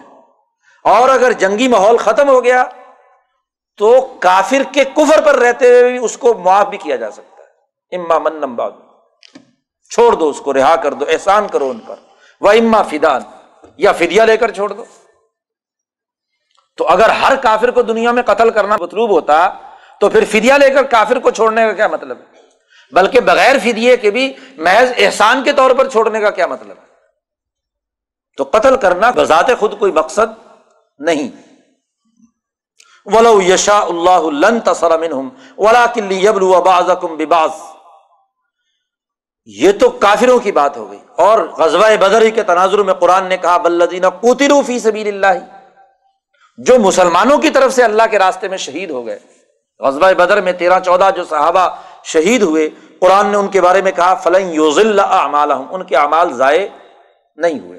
اللہ تعالیٰ انہیں جنت میں داخل کرے گا ہر رفا عالم یا آمنو ان تنسر اللہ ینسر کم و یوسبت اقدام کم ایسی جنگی حالت میں جب تم دشمن سے لڑو گے، تو یاد رکھو اے ایمان والو، جب تم اللہ سے مدد مانگو گے تو اللہ تمہاری ضرور مدد کرے گا۔ اور تمہارے قدموں کو مضبوط بنائے گا۔ یوسبت اقدام ولدین کفر فتح صلی جنہوں نے کفر کیا ہے، ان کے اعمال بھی ضائع ہوئے اور وہ سزا کے مستحق بھی بنے۔ پھر ایک اور چیز بھی دیکھنی کہ یہ جہاد و کتال ایک سیاسی فیصلہ ہے۔ سیاسی فیصلے کے نتائج بھی معلوم ہونے چاہیے کہ کیا اس جنگ سے کوئی مفید نتیجہ نکلا یا اس کے نتیجے میں مزید خرابی پیدا ہو قرآن نے جنگ یا کتال کو جائز قرار دینے کے لیے ایک بات واضح طور پر پیچھے بیان کی ہے سورت البقرہ میں گزر چکی۔ کہ ول فتن تو اشد من القتل۔ کہ فتنہ اور فساد یہ قتل سے بھی زیادہ برا ہے۔ سوسائٹی میں بد امنی ہے، فساد ہے۔ کوئی کہہ سکتا تھا کہ جنگی حالت میں بھی ایک انسان کو قتل کیا جا رہا ہے، تو کیوں؟ تو قرآن نے اس کی وضاحت کر دی کہ چونکہ وہ فتنا پیدا کر رہا ہے، اور فتنا پروری قتل سے بری بات ہے۔ اس کا مطلب یہ ہے کہ جس قتل و قتال یا جہاد اور قتال کے نتیجے میں فتنا ختم نہ ہو فتنا پیدا ہو جائے، وہ سب سے زیادہ برا ہے۔ جہاد اور قتال کا مقصد تو فتنے کا خاتمہ ہے۔ اس لیے قرآن نے کہا قاتلو ہم پیچھے گزرا دسویں پارے میں۔ ان سے قتال کرو۔ حتیٰ لا تکون فتنا تاکہ فتنا ختم ہو جائے۔ اور اگر قتال کے نتیجے میں فتنا پیدا ہو جائے، آپ بتلائیے، افغانستان انیس اپریل انیس سو انیس کو آزاد ہوا۔ شیخ الہند مولانا محمود حسن، امام انقلاب مولانا عبید اللہ سندھی اور اس خطے کے علماء ہند کی اجتماعی طاقت و قوت اور جد و جہد تحریک ریشمی رومال کے نتیجے میں افغانستان آزاد ہوا۔ اور جو آزادی کی تقریب اسی تاریخ کو افغانستان میں ہوئی، جہاں شاہ امان اللہ اسٹیج پر بیٹھا ہوا ہے، مولانا عبید اللہ سندھی اور باقی عمرا بیٹھے ہوئے ہیں۔ اور برطانوی سفیر جس نے آزادی کی دستاویز پر دستخط کیے تھے کابل میں، وہ جب ڈائس پر آیا تو اس نے کہا کہ یہ افغانستان کی آزادی، اے افغانیوں، یہ جو تمہارے ساتھ بیٹھا ہوا عبید اللہ سندھی اور اس کا استاذ محمود حسن، یہ اس کی قربانی کی وجہ سے تمہیں آزادی ملی اس کا ماسٹر مائنڈ جو ہے، یہ بیٹھے ہوئے خراج تحسین پیش کیا اور شاہ امان اللہ نے اس میں جو جوابی تقریر کی ہے، اس میں اس نے اعتراف کیا۔ اس نے کہا کہ شیخ الہند مولانا محمود حسن کا جو احسان افغانستان پر ہے، ہم قیامت تک اس احسان کا بدلہ نہیں اتار سکتے۔ اب ایک جدوجہد اور کوشش تو اس خطے کے اس ولی اللہ جماعت کے علماء ربانیین کی تھی، جس کے نتیجے میں افغانستان آزاد ہوا۔ میرا سوال یہ ہے کہ یہ انیس سو اناسی سے لے کر اب تک جو جہاد و قتال کے نام پر افغانستان کے اندر فساد مچایا گیا، اس کے نتیجے میں افغانستان کی آزادی سلب ہوئی ہے، وہ غلام بنا ہے یا آزادی محفوظ ہوئی ہے۔ تجزیہ کر لو۔ اندھے کو بھی نظر آتا ہے کہ اس پورے عمل کے نتیجے میں وہ افغانستان جو آزاد تھا، آج امریکہ کا غلام ہے۔ اس کی آزادی سلب ہو چکی۔ وہ اپنا فیصلہ کرنے کی صلاحیت نہیں رکھتا۔ وہاں کا حکمران کٹھ پتلی ہے، کرزئی۔ کہنے کو پختون، لیکن دل و دماغ اور تمام امور سر انجام دینے میں وہ امریکہ کی کٹ پتلی امریکی ہے۔ آج اس پورے خطے کا دل جسے کہا جاتا ہے افغانستان، اور واقعات دل ایشیا کے تمام ممالک کے بالکل سینٹر میں جس کی سیاسی، جغرافیائی، معاشی اہمیت تمام ممالک کے حوالے سے یکساں ہے۔ اس قلب میں اس ایشیا کے سب سے بڑے ہوائی اڈے، فوجی ماسکر جو امریکہ نے دنیا میں قائم کیے ہیں، سب سے بڑا اڈا افغانستان میں بن چکا ہے۔ اور ماشاء اللہ کس کی برکت سے ہوا؟ یہ اسلام کے نام پر فساد مچانے کے نتیجے میں۔ اس بیس تیس سال میں قتل و غارت گری پیدا کر کے وہ افغانستان جسے آزاد کروایا تھا، علماء ہند کی تقریباً پچاس ساٹھ سات سال کی جد وجہد کے نتیجے میں وہ دوبارہ امریکہ کا غلام بنا دیا۔ تو فتنا پیدا کر دیا گیا یا فتنے کا خاتمہ ہوا؟ چلو جی آپ کہیں گے کہ جی ہم نے تو بڑے اخلاص کے ساتھ فتوا دیا تھا کہ جی اسلام کے لیے ہم جہاد کریں گے۔ بڑے بڑے مفتیوں نے، پاکستان کے سب سے بڑے سیاسی لیڈر اپنے زمانے کے تھے مفتی ہاں جی انہوں نے بھی فتوا دے دیا کہ جی جہاد کرو افغانستان کا۔ ہم نے تو بڑے اخلاص سے دیا تھا۔ سوال یہ ہے کہ اخلاص سے دیا ہو یا غیر اخلاص سے دیا ہو؟ نتیجہ کیا ہوا اس عمل کا؟ کیا اس کے نتیجے میں بیس، پچیس، تیس لاکھ انسان قتل نہیں ہو گئے؟ پختونوں کی، آبادیوں کی آبادیاں اور نسلوں کی نسلیں تباہ نہیں ہوگی اور جب یہ ہو رہا تھا تو قاضی حسین احمد سے پوچھا کہ کب تک تم یہ جہاد افغانستان کرتے رہو گے؟ اس نے کہا ایک بھی پٹھان باقی ہے تو سوچا ہم جہاد کرتا رہے یعنی کوئی نسل نہیں بچنے دینی ہم نے، کوئی پٹھان زندہ نہیں رہنے دینا پختون تو لڑتے رہیں گے۔ وہ مضبوط اور بہادر اور دلیر قوم، جس نے کبھی اپنے آپ کو کسی کا غلام نہیں بنایا، اس پورے فساد کے عمل کے نتیجے میں وہ قوم آج اس کی پرانی نسل قتل کر دی گئی۔ اور چھوٹے بچوں کو لے جا کر یورپ اور امریکہ کے اندر نئے خطوط پر تربیت دی جا رہی ہے۔ اور جو باقی بچی ہوئی ہے، اس کے اوپر غلامی کا مہرا ایک مسلط کر دیا گیا، کرزئی کے نام سے۔ اور ماشاء اللہ اس کے سر پر بھی وہی کراکلی کی ٹوپی اور وہی جبا پہنا دیا گیا، جو تمہاری غلامی کے وقت تمہارے اوپر مسلط کیا گیا تھا، اسلام کے نام پر۔ تو کتنی بڑی سازش جہاد اور فساد کے نام پر۔ اور اگر یہ عقل کی بات اس زمانے میں سمجھائی گئی، تو مولویوں نے فتوا لگایا کہ جی یہ جہاد کے منکر ہے پتال کے منکر ہے بھائی، عقل کی بات سمجھاؤ تو فتوے پر اترتے قرآن کہتا ہے، یہ بہت بڑی خرابی کی بات ہے، جو سوسائٹی کے اندر تباہی اور بربادی اتارتی ہے۔ قرآن کہتا ہے فلم یسیر فل عرض کیا زمین میں تم نے سیر نہیں کی؟ فین ضرو کئی فکانا عاقبت الزین من قبل دیکھو، گزشتہ قوموں کا انجام کیا ہوا؟ دم مر اللہ علیہ۔ اللہ نے انہیں تباہ و برباد کر دیا۔ قرآن حکیم نے پھر جو مسلمان جماعت ہے، جو ان مقاصد کے لیے جنگ لڑتی ہے، اس کے لیے جنت کا وعدہ کیا ہے اور جنت کی تفصیلات اس صورت میں بیان کی ہیں۔ مسل الجنت التی وعید المتقون۔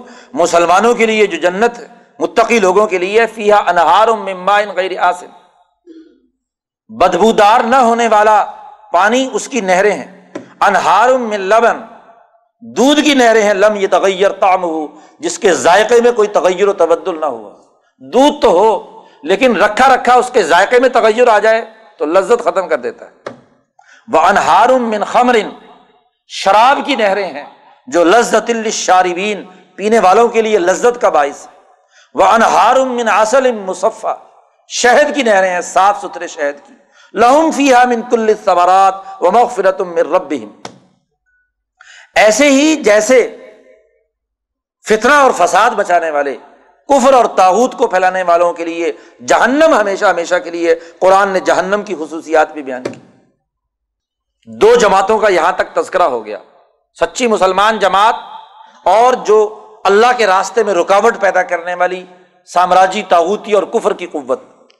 ایک تیسرے گروہ کا ذکر کیا۔ ومن ہوں ان میں سے کچھ ایسے ہیں کہ جو آپ سے جو بات سنتے ہیں۔ حتیٰ خرج و من عندی کا آپ سے یہ جہاد اور کتال کی بات سنی، باہر نکلے۔ تو کہتے ہیں قالو للذین اوت العلم، ماذا کالا عنیفا بچڑے بن جاتے ہیں۔ باہر جا کر کہتے ہیں، کیا کہا تھا؟ سمجھ نہیں آئے کہ کیا بات کہی تھی۔ ماضا کالا آنفا؟ ابھی کیا بات ہوئی تھی؟ حالانکہ بات واضح اور دو ٹوک کہی، کھل کر کہی۔ پھر بھی کہتے ہیں کہ کیا کہا تھا؟ ماضا کالا آنفا؟ قرآن کہتا الادین تب اللہ علیہ قلوب یہ وہ لوگ ہیں جن کے دلوں پر اللہ نے مورے لگا دی۔ مانتے ہیں کہ اتنے بندے مر گئے، قتل ہو گئے، نتیجہ غلط نکلا، امریکہ آ گیا۔ پھر بھی یہ بات ماننے کے لیے تیار نہیں کہ ہم نے فتوا غلط دیا تھا۔ الائی تب اللہ علیہ قلوب و تباؤ احوا اور یہ اپنی خواہشات کی پیروی کرتے ہیں۔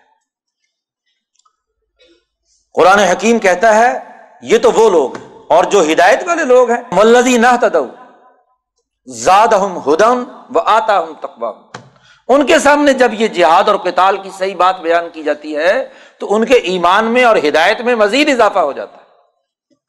اور ان کے تقوا میں اضافہ ہو جاتا ہے۔ قرآن کہتا ہے، یہ صرف اب قیامت کا انتظار کر رہے ہیں۔ حل ضرور ہوں بہت اچانک آ جائے۔ یاد رکھو، قیامت تو جب آئے گی آئے گی۔ فقط جا اشرات اس قیامت کی علامتیں آ چکی ہیں۔ یہ غزبۂ بدر جس میں یہ بڑے بڑے مکے کے سردار قتل ہوئے، یہ اسی قیامت کا ٹریلر یہ تو تھا، علامتیں تو تھی اشرات خود حضور نے فرمایا آنا وساط کا ہاتین۔ میں اور قیامت ایسے ہی ہیں جیسے یہ دو انگلیاں۔ ایک دوسرے سے متصل ہے میری آمد ہی اس بات کی علامت ہے کہ اب قیامت آنے والی ہے۔ فعلم، جان لو کہ ان لا الہ الا اللہ۔ اللہ کے علاوہ اور کوئی خدا نہیں۔ وسط فر لزمبی کا بل المؤمنین قرآن کہتا ہے ان منافقین کی حالت یہ ہے کہ وہ یقول الزین آمن لولا نزلت سورا یہ نام نہاد منافقین پہلے کہتے ہیں کہ کیوں کوئی صورت نازل نہیں ہوتی جس میں واضح حکم دیا جائے۔ فیضا ان ضلع سورت المحکمت جب کوئی صورت قطعی طور پر نازل ہوتی ہے اور وہ ذکیر فی القتال، اس میں یہ جہاد اور قتال کا تذکرہ کیا جاتا ہے تو رعیت الزین فی قلوب مرض. آپ ان لوگوں کو دیکھیں گے جن کے دلوں میں مرض ہے ین ضرون ارئی کا نظر المغشی یہ علیہ من البعود اے نبی، آپ کی طرف ایسی آنکھوں سے دیکھتے ہیں جیسے آدمی کے اوپر موت کی وجہ سے غشی تاری ہے۔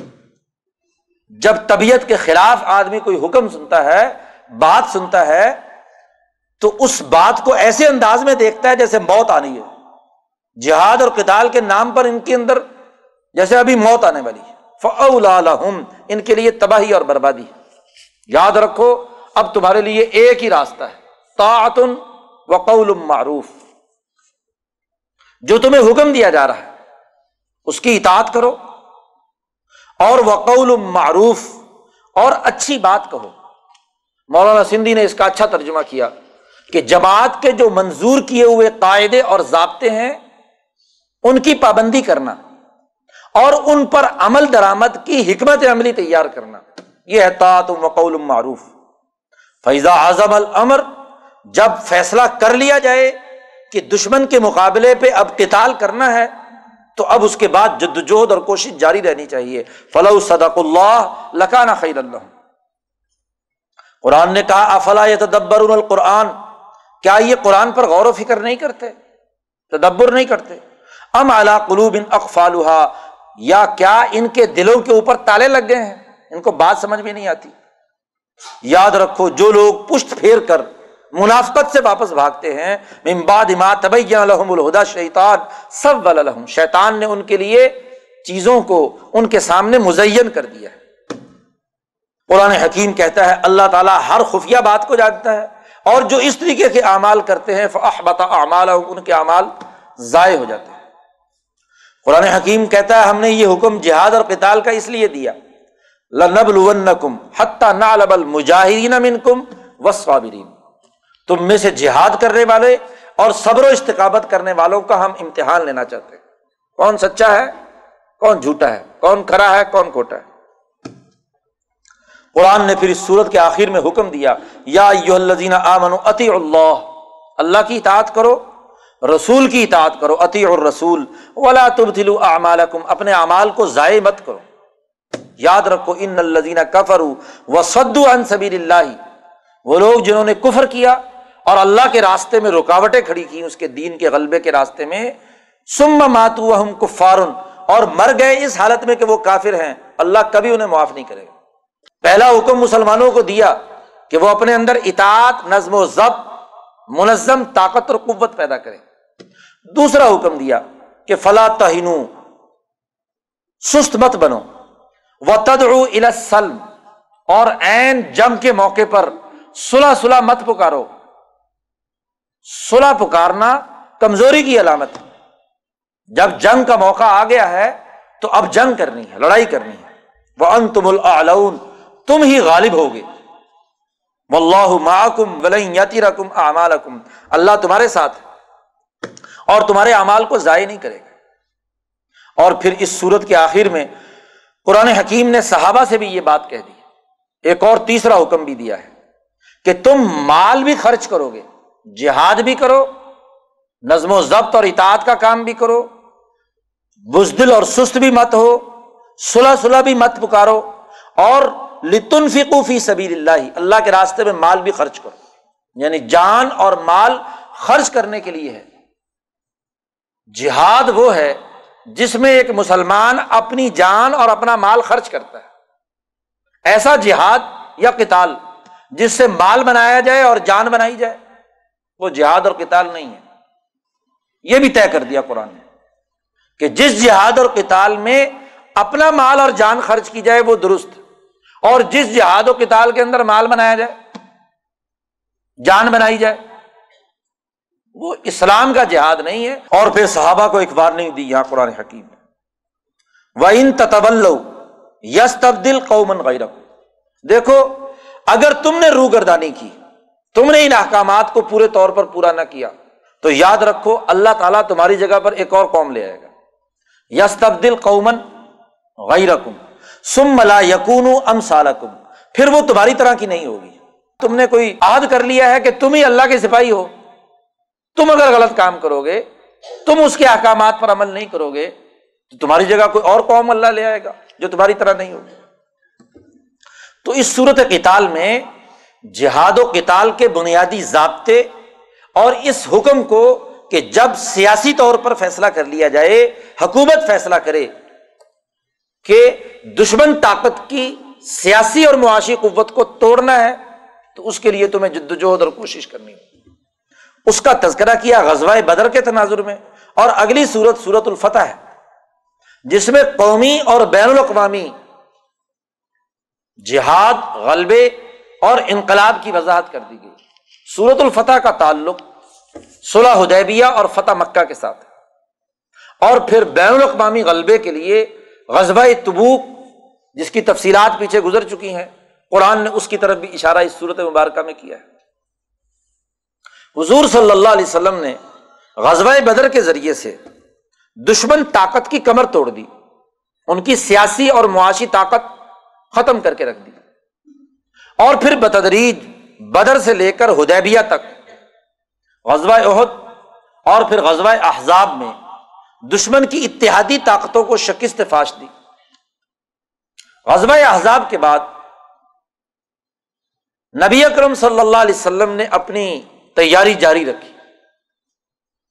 اتنی سیاسی قوت پیدا کر لی کہ ہدیبیہ کے موقع پر حضور اقدس صلی اللہ علیہ وسلم مکے والوں کو اطلاع دیے بغیر یا ان کی اطلاع ہوئے بغیر حضور مدینہ سے چلے صحابہ کو لے کر اور ہدیبیہ جو مکہ کے قریب تھا، اچانک وہاں پہنچ گئے۔ ارادہ تو آپ کا عمرہ کرنے کا تھا۔ جو خواب حضور نے دیکھا تھا، اس کا قرآن نے یہاں اس صورت میں تذکرہ بھی کیا۔ اس خواب کی اساس پر حضور نے صحابہ کو تیار کیا، احرام باندھا اور اپنی تمام جو ہدی وغیرہ جو تھی، وہ ساتھ لے کر چل پڑے۔ وہاں پہنچ گئے۔ اب مکے والے حیران ہیں کہ ہماری دشمن قوت تین چار دفعہ جن سے مسلسل جنگیں ہو چکی، انہوں نے ہمیں اطلاع دیے بغیر اور بلکہ ہمارے سیاسی نظام کی کمزوری کہ ہمیں اطلاع کے بغیر حضور یہاں پہنچ گئے۔ خوف تاری ہو گئی۔ اور پھر جب حضرت عثمان کی سفارت حضور نے بھیجی مکہ میں، حضرت عثمان کو سفیر بنا کر کہ جاؤ ان سے بات کرو کہ ہم لڑنے کے لیے نہیں آئے۔ ہم صرف حرم کا طواف کرنے، عمرہ کرنے اور مناسب جو ہے وہ پورے کرنے کے لیے آئے عمرے تو ہمیں اجازت دو۔ اتنے میں افواہ اڑ گئی۔ مسلمانوں کے لشکر میں کہ حضرت عثمان کو انہوں نے شہید کر دیا۔ تو حضور نے تمام سے بیت لی موت پر۔ قرآن نے اس کا تذکرہ بھی اس صورت میں کیا۔ کہ تمام صحابہ حضور کے ہاتھ پر بیت کریں۔ اس میں حضور نے حضرت عثمان موجود نہیں تھے تو ان کی طرف سے اپنا ہاتھ اپنے ہاتھ پر رکھ کر کہا کہ یہ عثمان کی طرف سے میں بیت کرتا ہوں۔ تو تمام نے یہ بیت کی موت پر کہ اگر مکے والوں نے حضرت عثمان کو شہید کر دیا، تو ایک تو یہ دنیا بھر کے عالمی سفارتی قانون کے خلاف بات پھر سفیر بھی کسی سیاسی مسئلے پر بات کرنے کے لیے نہیں گیا۔ سفارت کا مقصد بھی ایک حرم کے تحفظ کے لیے تھا۔ عمرے کے لیے تھا۔ تعظیم شاعر اللہ کے حوالے سے تھا۔ تو اس کے باوجود اگر انہوں نے عثمان کو شہید کر دیا تو اس کا بدلہ لیا جائے۔ چاہے موت ہی کیوں نہ آ جائے؟ تمام صحابہ سے جب بیت رضوان یہ مکمل ہوئی، تو بعد میں پتا چلا کہ افواہ جو ہے، ان کی شہادت کی غلط تھی۔ تو ایک تو جماعت کی اجتماعی طاقت ظاہر ہو گئی اور اس کی خبر مکے والوں کو بھی مل گئی۔ پھر جو وفد آئے گئے دو تین دفعہ، انہوں نے بھی حضور کی اس اجتماعی طاقت و قوت کو دیکھ لیا اچھے طریقے سے۔ جو نمائندہ آیا تھا، اس نے دیکھا کہ حضور اقدس صلی اللہ علیہ وسلم وضو بھی کرتے ہیں، تو آپ کا پانی زمین پر نہیں گرنے دیتے صحابہ۔ تھوکتے بھی ہیں تو وہ بھی زمین میں نہیں گرنے دیتے۔ ہر آدمی اپنے ہاتھ پر لیتا ہے اور اپنے جسم پر مل لیتا ہے۔ اتنا عشق، اتنا محبت، اتنا تعلق اپنے رہنما اور لیڈر کے ساتھ۔ انہوں نے جا کر کہا کہ دیکھو تم اس قوم سے نہیں لڑ سکتے۔ تمہارے اندر تو انتشار ہے۔ کوئی دوسرے کو اپنا بڑا ماننے کے لیے تیار نہیں۔ ہے اور ان کی طاقت اور تنظیم کی عالم یہ ہے کہ وہ محمد صلی اللہ علیہ وسلم کے سامنے محبت، عشق اور تمام امور کے حوالے سے ان کے دیوانے بنے ہوئے ہیں۔ تو ان کا مقابلہ تم کیسے کر سکتے مکے والے مروب تو پہلے تھے۔ اب انہوں نے اس سیاسی معاہدے کے ذریعے سے، صلح حدیبیہ والا جو معاہدہ ہے، اس کے ذریعے سے پورے حجاز میں سیاسی کام کرنے کے حوالے سے حضور کی برابر کی حیثیت تسلیم کر لی۔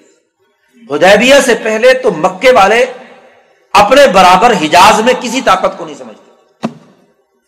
لیکن یہ معاہدہ صلح حدیبیہ ایسا تھا کہ جس نے یہ بات واضح کر دی کہ اب اس حجاز میں دو حکمران طاقت ایک نبی اکرم صلی اللہ علیہ وسلم کی طاقت ہے اور ایک تو برابر کی طاقت، برابر کی سطح پر ایک معاہدہ ہوتا اور پھر اس معاہدے کے تحت تمام قبائل کو چھٹی دے دی گئی۔ کہ جو جس کے ساتھ بھی دونوں میں سے جس گروپ کے ساتھ بھی ملنا چاہے مل جائے۔ تو یہ بہت بڑی کامیابی تھی۔ اور حضور اقدس صلی اللہ علیہ وسلم اور آپ کے ساتھیوں کو اگلے سال عمرہ کرنے کی بھی اجازت دے دی گئی۔ جیسے ہی یہ صلاح حدیبیہ ہوئی، تو قرآن حکیم نے یہ آیات مبارکہ نازل کی ہیں، انا فتح کا فتح مبینہ لیا فر اللہ ما تقدم من ذنبک وما تاخر ویتم نعمتہ علیک ویہدیک صراط مستقیمہ کہ ہم نے آپ کو فتح مبین دی۔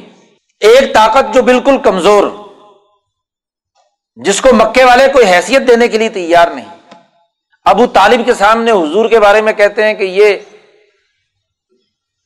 تمہارا بھتیجا ہمارے بتوں کو برا بلا کہتا ہے۔ ہمارے خلاف آواز بلند کرتا ہے۔ اس کو روکو۔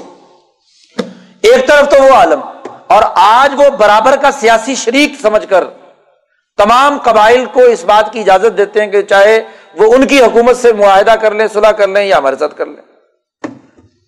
تو بہت بڑی کامیابی تو اس کامیابی کو قرآن حکیم نے یہاں تعبیر کیا، انا فتح نہ لکا ہم نے آپ کو فتح مبین دی۔ اور یہی نہیں، بلکہ وہ یتیم نعمت علیہ کا ویہ دیا کا سرات مستقیمہ اللہ نے اپنی نعمت آپ پر مکمل کر دی، اتمام نعمت۔ پیچھے اس کی تشریح گزری تھی۔ الوم اکمل تو لکم دین اکم و اتمم تو علیکم نعمتی میں۔ کہ نعمت کا اتمام حکومت کا قیام ہے، خلافت کا غلبہ ہے۔ پورے حجاز پر آپ کی حکمرانی کا عمل اس کو قبول کر لیا جانا ہے۔ ویا کا سرات مستقیمہ اور سیدھے راستے کی آپ کو ہدایت دی۔ آپ کی مضبوط طور پر مدد کی۔ وین سرک اللہ نسر عزیزہ تو قرآن حکیم نے مسلمان جماعت کی فتح اور کامیابی کا یہاں اعلان کیا اور اسی کے نتیجے میں اگلے مرحلے پر مکہ فتح ہوا، حضور مکہ پہنچ گئے۔ قرآن حکیم نے اسی تناظر میں حضور کو کہا ان نا ارسلہ کا شاہدم و مبشرم و نذیرہ ہم نے آپ کو نگران بنا کر بھیجا ہے۔ مولانا سندھی کہتے ہیں کہ میرے نزدیک شاہدن کا مطلب جو فوج کے اندر کمانڈر اعلی ہوتا ہے جو اپنی فوج کی تنظیم اور اس کی نگرانی اور بلکہ پوری قوم کے تمام معاملات کے بارے میں جو مکمل طور پر نگرانی کا کام کرتا ہے، المفتش القبیر اس کے معنی میں ہے یہ لفظ شاہدن ہم نے آپ کو نگران بنا کر بھیجا وہ مبشرم و نذیرہ قرآن حکیم نے یہاں اس بیت کا بھی تذکرہ کیا جو اس فتح کا باعث بنی۔ ان نلزین یوبا کا ان نما یوبا یون اللہ۔ جن صحابہ نے آپ کے ہاتھ پر بیت کی ہے، تو دراصل انہوں نے اللہ سے بیت کی ہے، کیونکہ آپ اللہ کے نمائندے ہیں۔ آپ سے بیت کرنا، اللہ سے بیت کرنا اس لیے بھی اور اس لیے بھی کہ ید اللہ فوقائی بھی جب تم نے ہاتھ رکھے ہوئے تھے بیت کے، تو تمام کے ہاتھوں پر اللہ کا ہاتھ تھا۔ اللہ کی توجہ تھی اس پورے بیت کے اوپر۔ فمن نہ یاد رکھو، جس نے یہ بیت توڑی تو اس کے توڑنے کا سزا اسے ہی ملے گی۔ اور جس نے پوری کی، اس کو اجر بھی بہت بڑا ملے گا۔ قرآن حکیم نے یہاں منافقین کا تذکرہ بھی کیا ہے کہ جو اس صلاح ادیبیہ میں ساتھ نہیں تھے، یا انہوں نے منافقتوں کے کام کیے تھے۔ قرآن نے ان کا تذکرہ کیا جو پیچھے رہ جانے والے ہیں۔ ان کے لیے عذاب، کیونکہ انہوں نے نظم و ضبط اور ڈسپلن کو توڑا۔ اور اس پوری فتح کے اندر وہ شریک نہیں ہوئے۔ تو قرآن نے ان کی مذمت کی۔ ان میں سے کچھ لوگوں نے حضور سے دوبارہ ذکر کیا کہ ہم غلطی ہو گئی، ہم شامل نہیں ہو سکے، تو ہم شامل ہونا چاہتے ہیں۔ تو قرآن نے ان سے کہا کل المخلفین من العراب ستدعون الى قوم الی باسن شدید تقاتلونہم او یسلمون مکے کی یہ جنگ تو اب ختم ہو گئی، یہاں تو فتح مبین حاصل ہو چکی۔ تمہیں ان قریب بین الاقوامی جنگ کی دعوت دی جائے گی۔ غزوہ تبوک کے موقع پر۔ وہاں تمہارا امتحان ہوگا کہ تم وہاں لڑنے کے لیے تیار ہو یا نہیں۔ یہاں تو چلو تم معافیا مانگ رہے ہو۔ معافی تو تب درست ہوگی کہ آئندہ جو جنگ آنے والی ہے، اس میں تمہارا کردار کیا ہوگا۔ تو قاتل یوسلمون یاد رکھو فن توتی ہو تم نے اگر اس میں اطاعت کی اللہ اور اس کے رسول کی، تو یو تکم اللہ اجر حسنا۔ اللہ تعالیٰ اچھا اجر اور بدلا دے گا۔ قرآن حکیم نے اس بیت کے اندر اس بات کا بھی ذکر کیا۔ کلقد رضی اللہ عن المؤمنین از یوبا کا تحت الشجرہ۔ اللہ تعالیٰ ان تمام مسلمانوں سے راضی ہو گیا جنہوں نے درخت کے نیچے آپ کے ہاتھ پر بیت کی تھی۔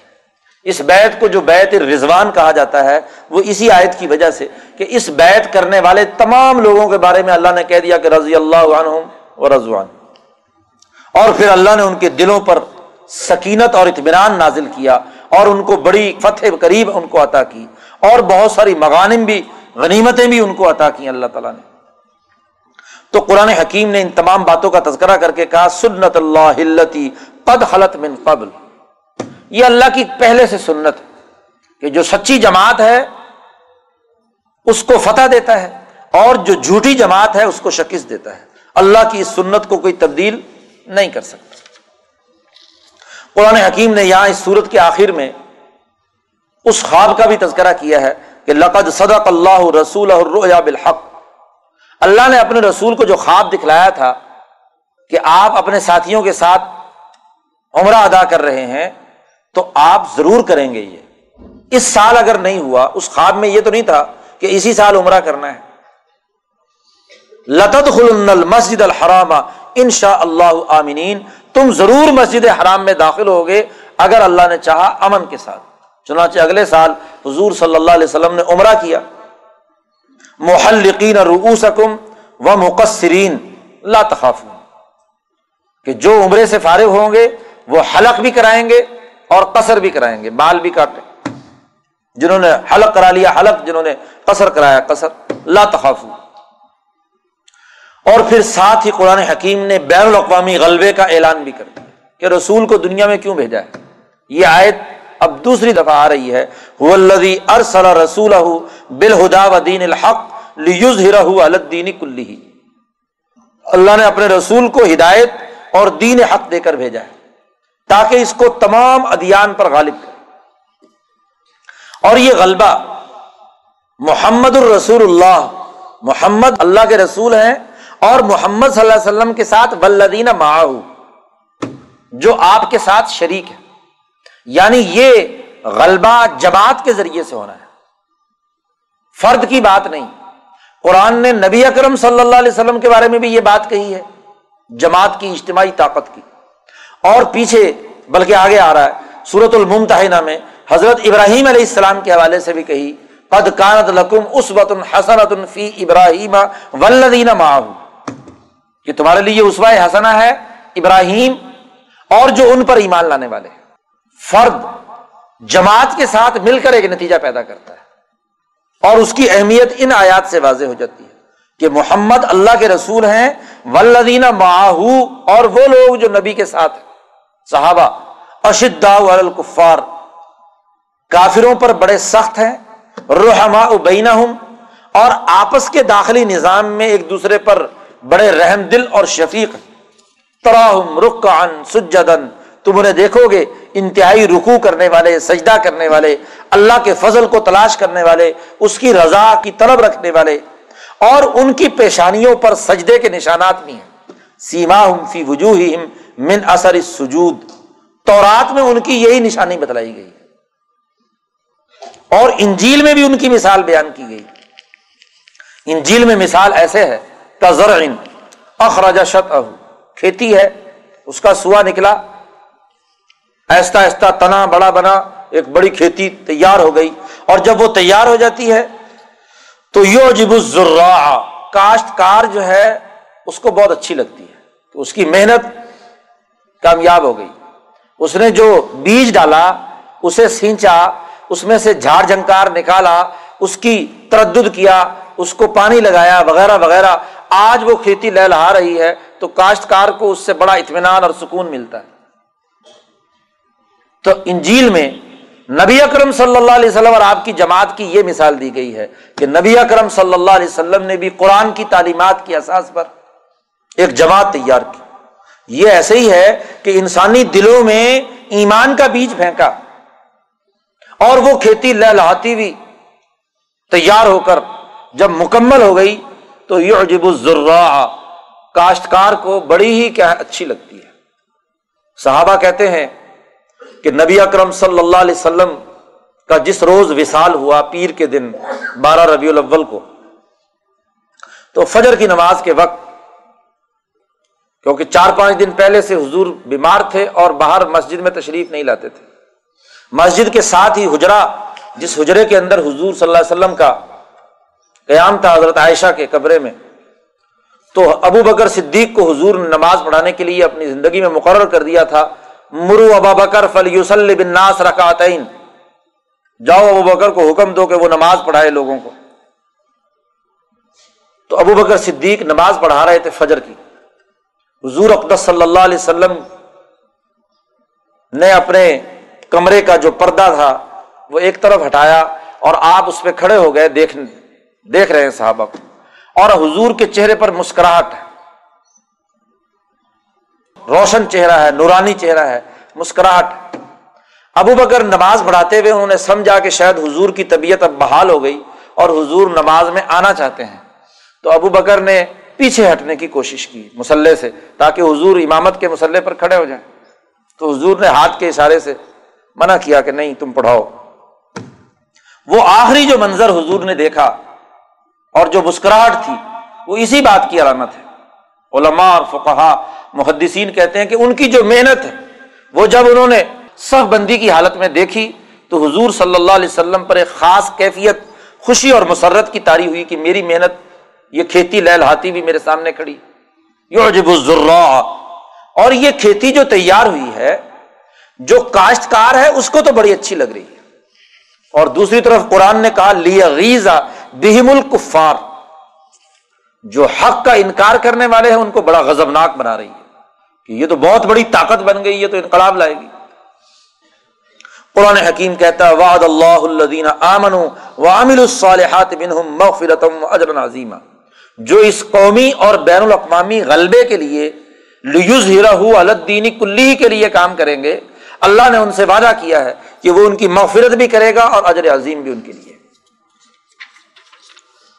یہاں تک قرآن حکیم نے ان صورتوں میں قومی اور بین الاقوامی انقلاب کی حکمت عملی، جہاد و کتال فتح مکہ اور غزبۂ تبوک، بلکہ جماعت کی مکمل تیاری اور اس کی تبدیلی کی تمام باتیں بیان کر دی جب انقلاب آ جاتا ہے کسی سوسائٹی میں، اور نئے اصول پر سماج کی تشکیل کی ضرورت پیش آتی ہے، نیا سسٹم بنانا ہوتا ہے، تو ہر نئے سسٹم کے کچھ آداب، قواعد، ضابطے سماجی معاشرتی اور افراد کے درمیان معاملات کے حوالے سے ان آداب و قواعد کی ضرورت ہوتی ہے۔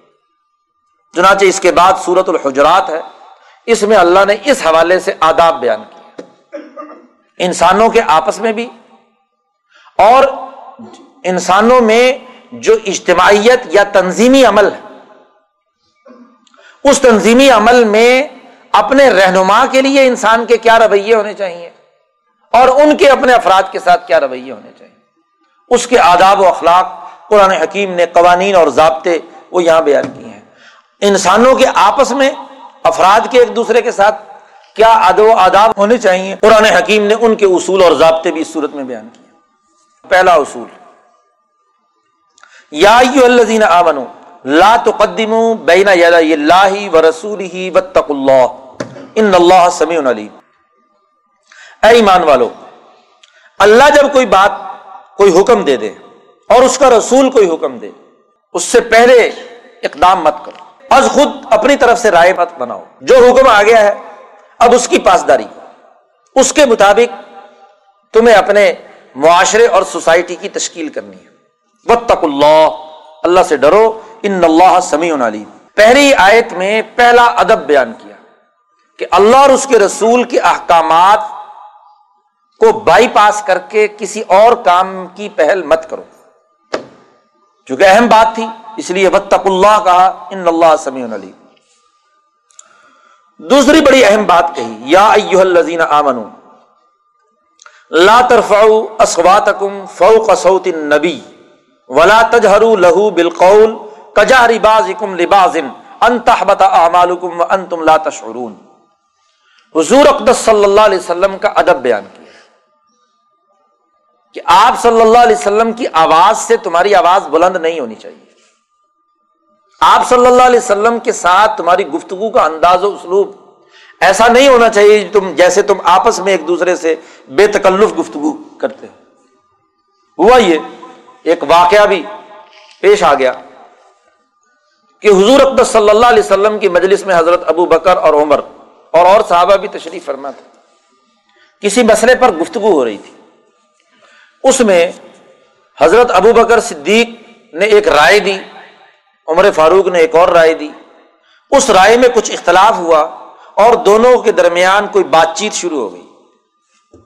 اس بات چیت میں بے اختیارانہ انداز میں دونوں کی آواز بلند ہو گئی، نبی اکرم صلی اللہ علیہ وسلم کی آواز سے۔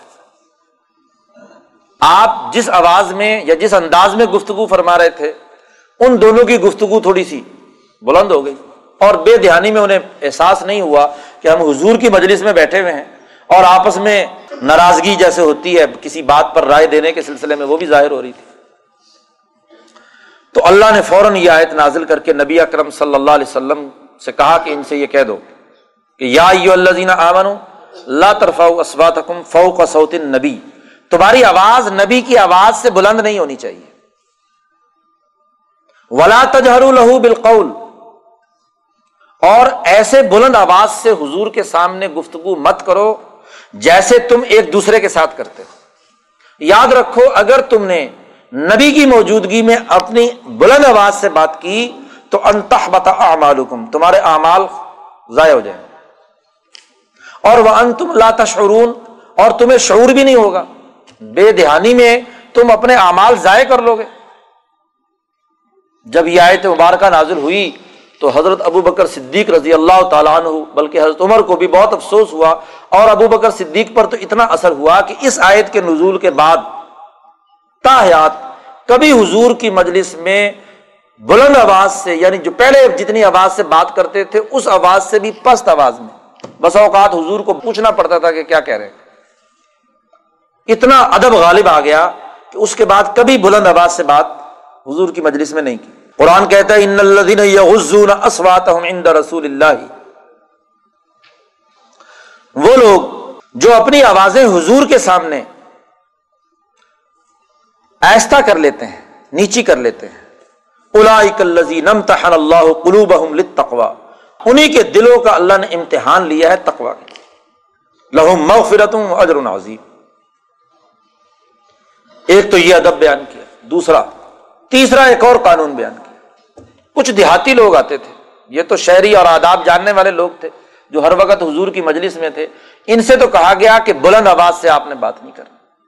کچھ دیہاتی گمار جن کو کسی شہری آداب آداب کا پتہ نہیں، وہ آتے حضور سے ملاقات کے لیے۔ اب کمرہ اور کمرے کا دروازہ ادھر سے ہے تو یہاں آنے کے بجائے پیچھے سے ہاں جی مکان کے پیچھے سے، او محمد او محمد، شور میں جانا شروع کر دیتے۔ تو قرآن نے اس پر بھی سختی کی کہ ان الدین یونادون کا ممورا الحجراتی اکثر یہ جو آپ کو آپ کے مکانات کے پیچھے سے ہی پکارنا شروع کر دیتے ہیں گواروں کی طرح بلند آواز سے، ان کی اکثریت ایسی ہے جو عقل نہیں رکھتی۔ آپ کے مقام کا، آپ کے بلند مرتبت کا انہیں پتہ نہیں ہے۔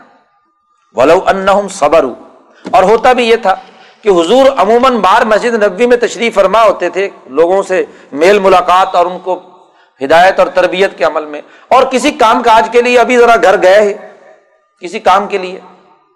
اور پیچھے سے کوئی اور صاحب آ گئے اور انہوں نے جناب دروازہ بجانا شروع کر دیا اور پکارنا شروع کر دیا کہ بس آئے ہیں ملاقات کے لیے۔ بھائی، اب سارا دن تو بیٹھے رہے۔ اب اگر وہ تھوڑی دیر کے لیے گھر گئے ہیں تو پیچھے سے پھر شور بجانا شروع کر دیا۔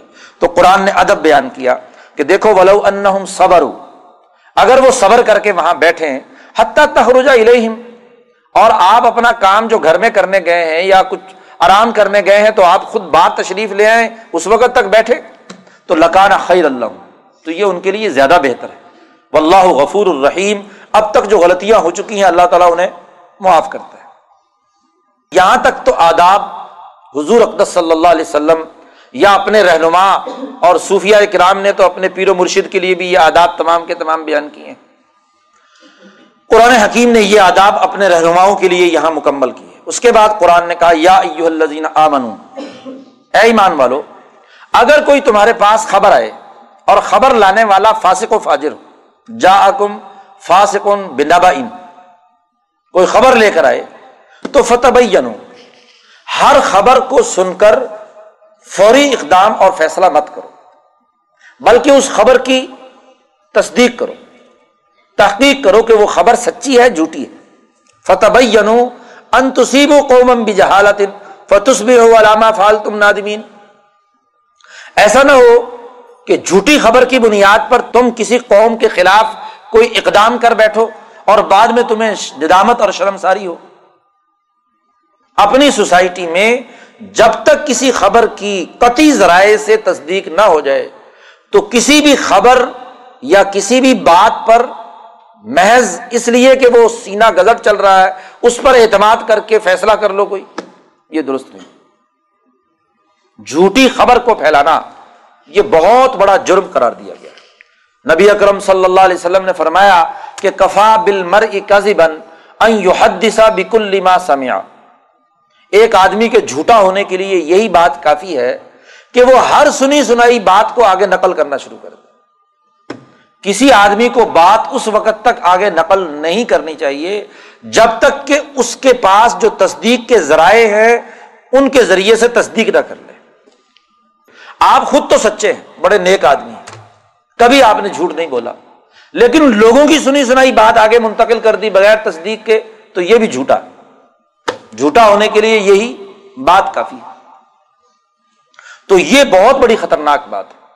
تو قرآن حکیم نے اس پر پابندی لگائی اور کہا، دیکھو والم ان نفیکم رسول اللہ اس زمانے میں، جبکہ تمہارے اندر اب رسول اللہ موجود ہے لو یوتی فی کثیر من الامر تم اگر رسول تمہاری اطاعت کرنے لگ جائے، تو تمہارے لیے تو بڑی خرابی کی بات ہے۔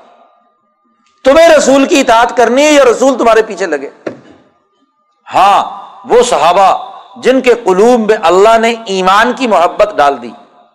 ولاکن اللہ حب بابا علیکم المان و زین فی قلوبی کم اور تمہارے دلوں میں ایمان کو مزین بنا کر پیش کر دیا۔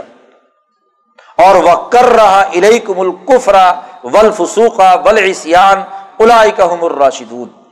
ہدایت پہ لوگ وہ ہیں کہ جن کے دلوں میں کفر، فسق و فجور، نافرمانی اور اسیان گناہوں کی نفرت پیدا کر دی جائے۔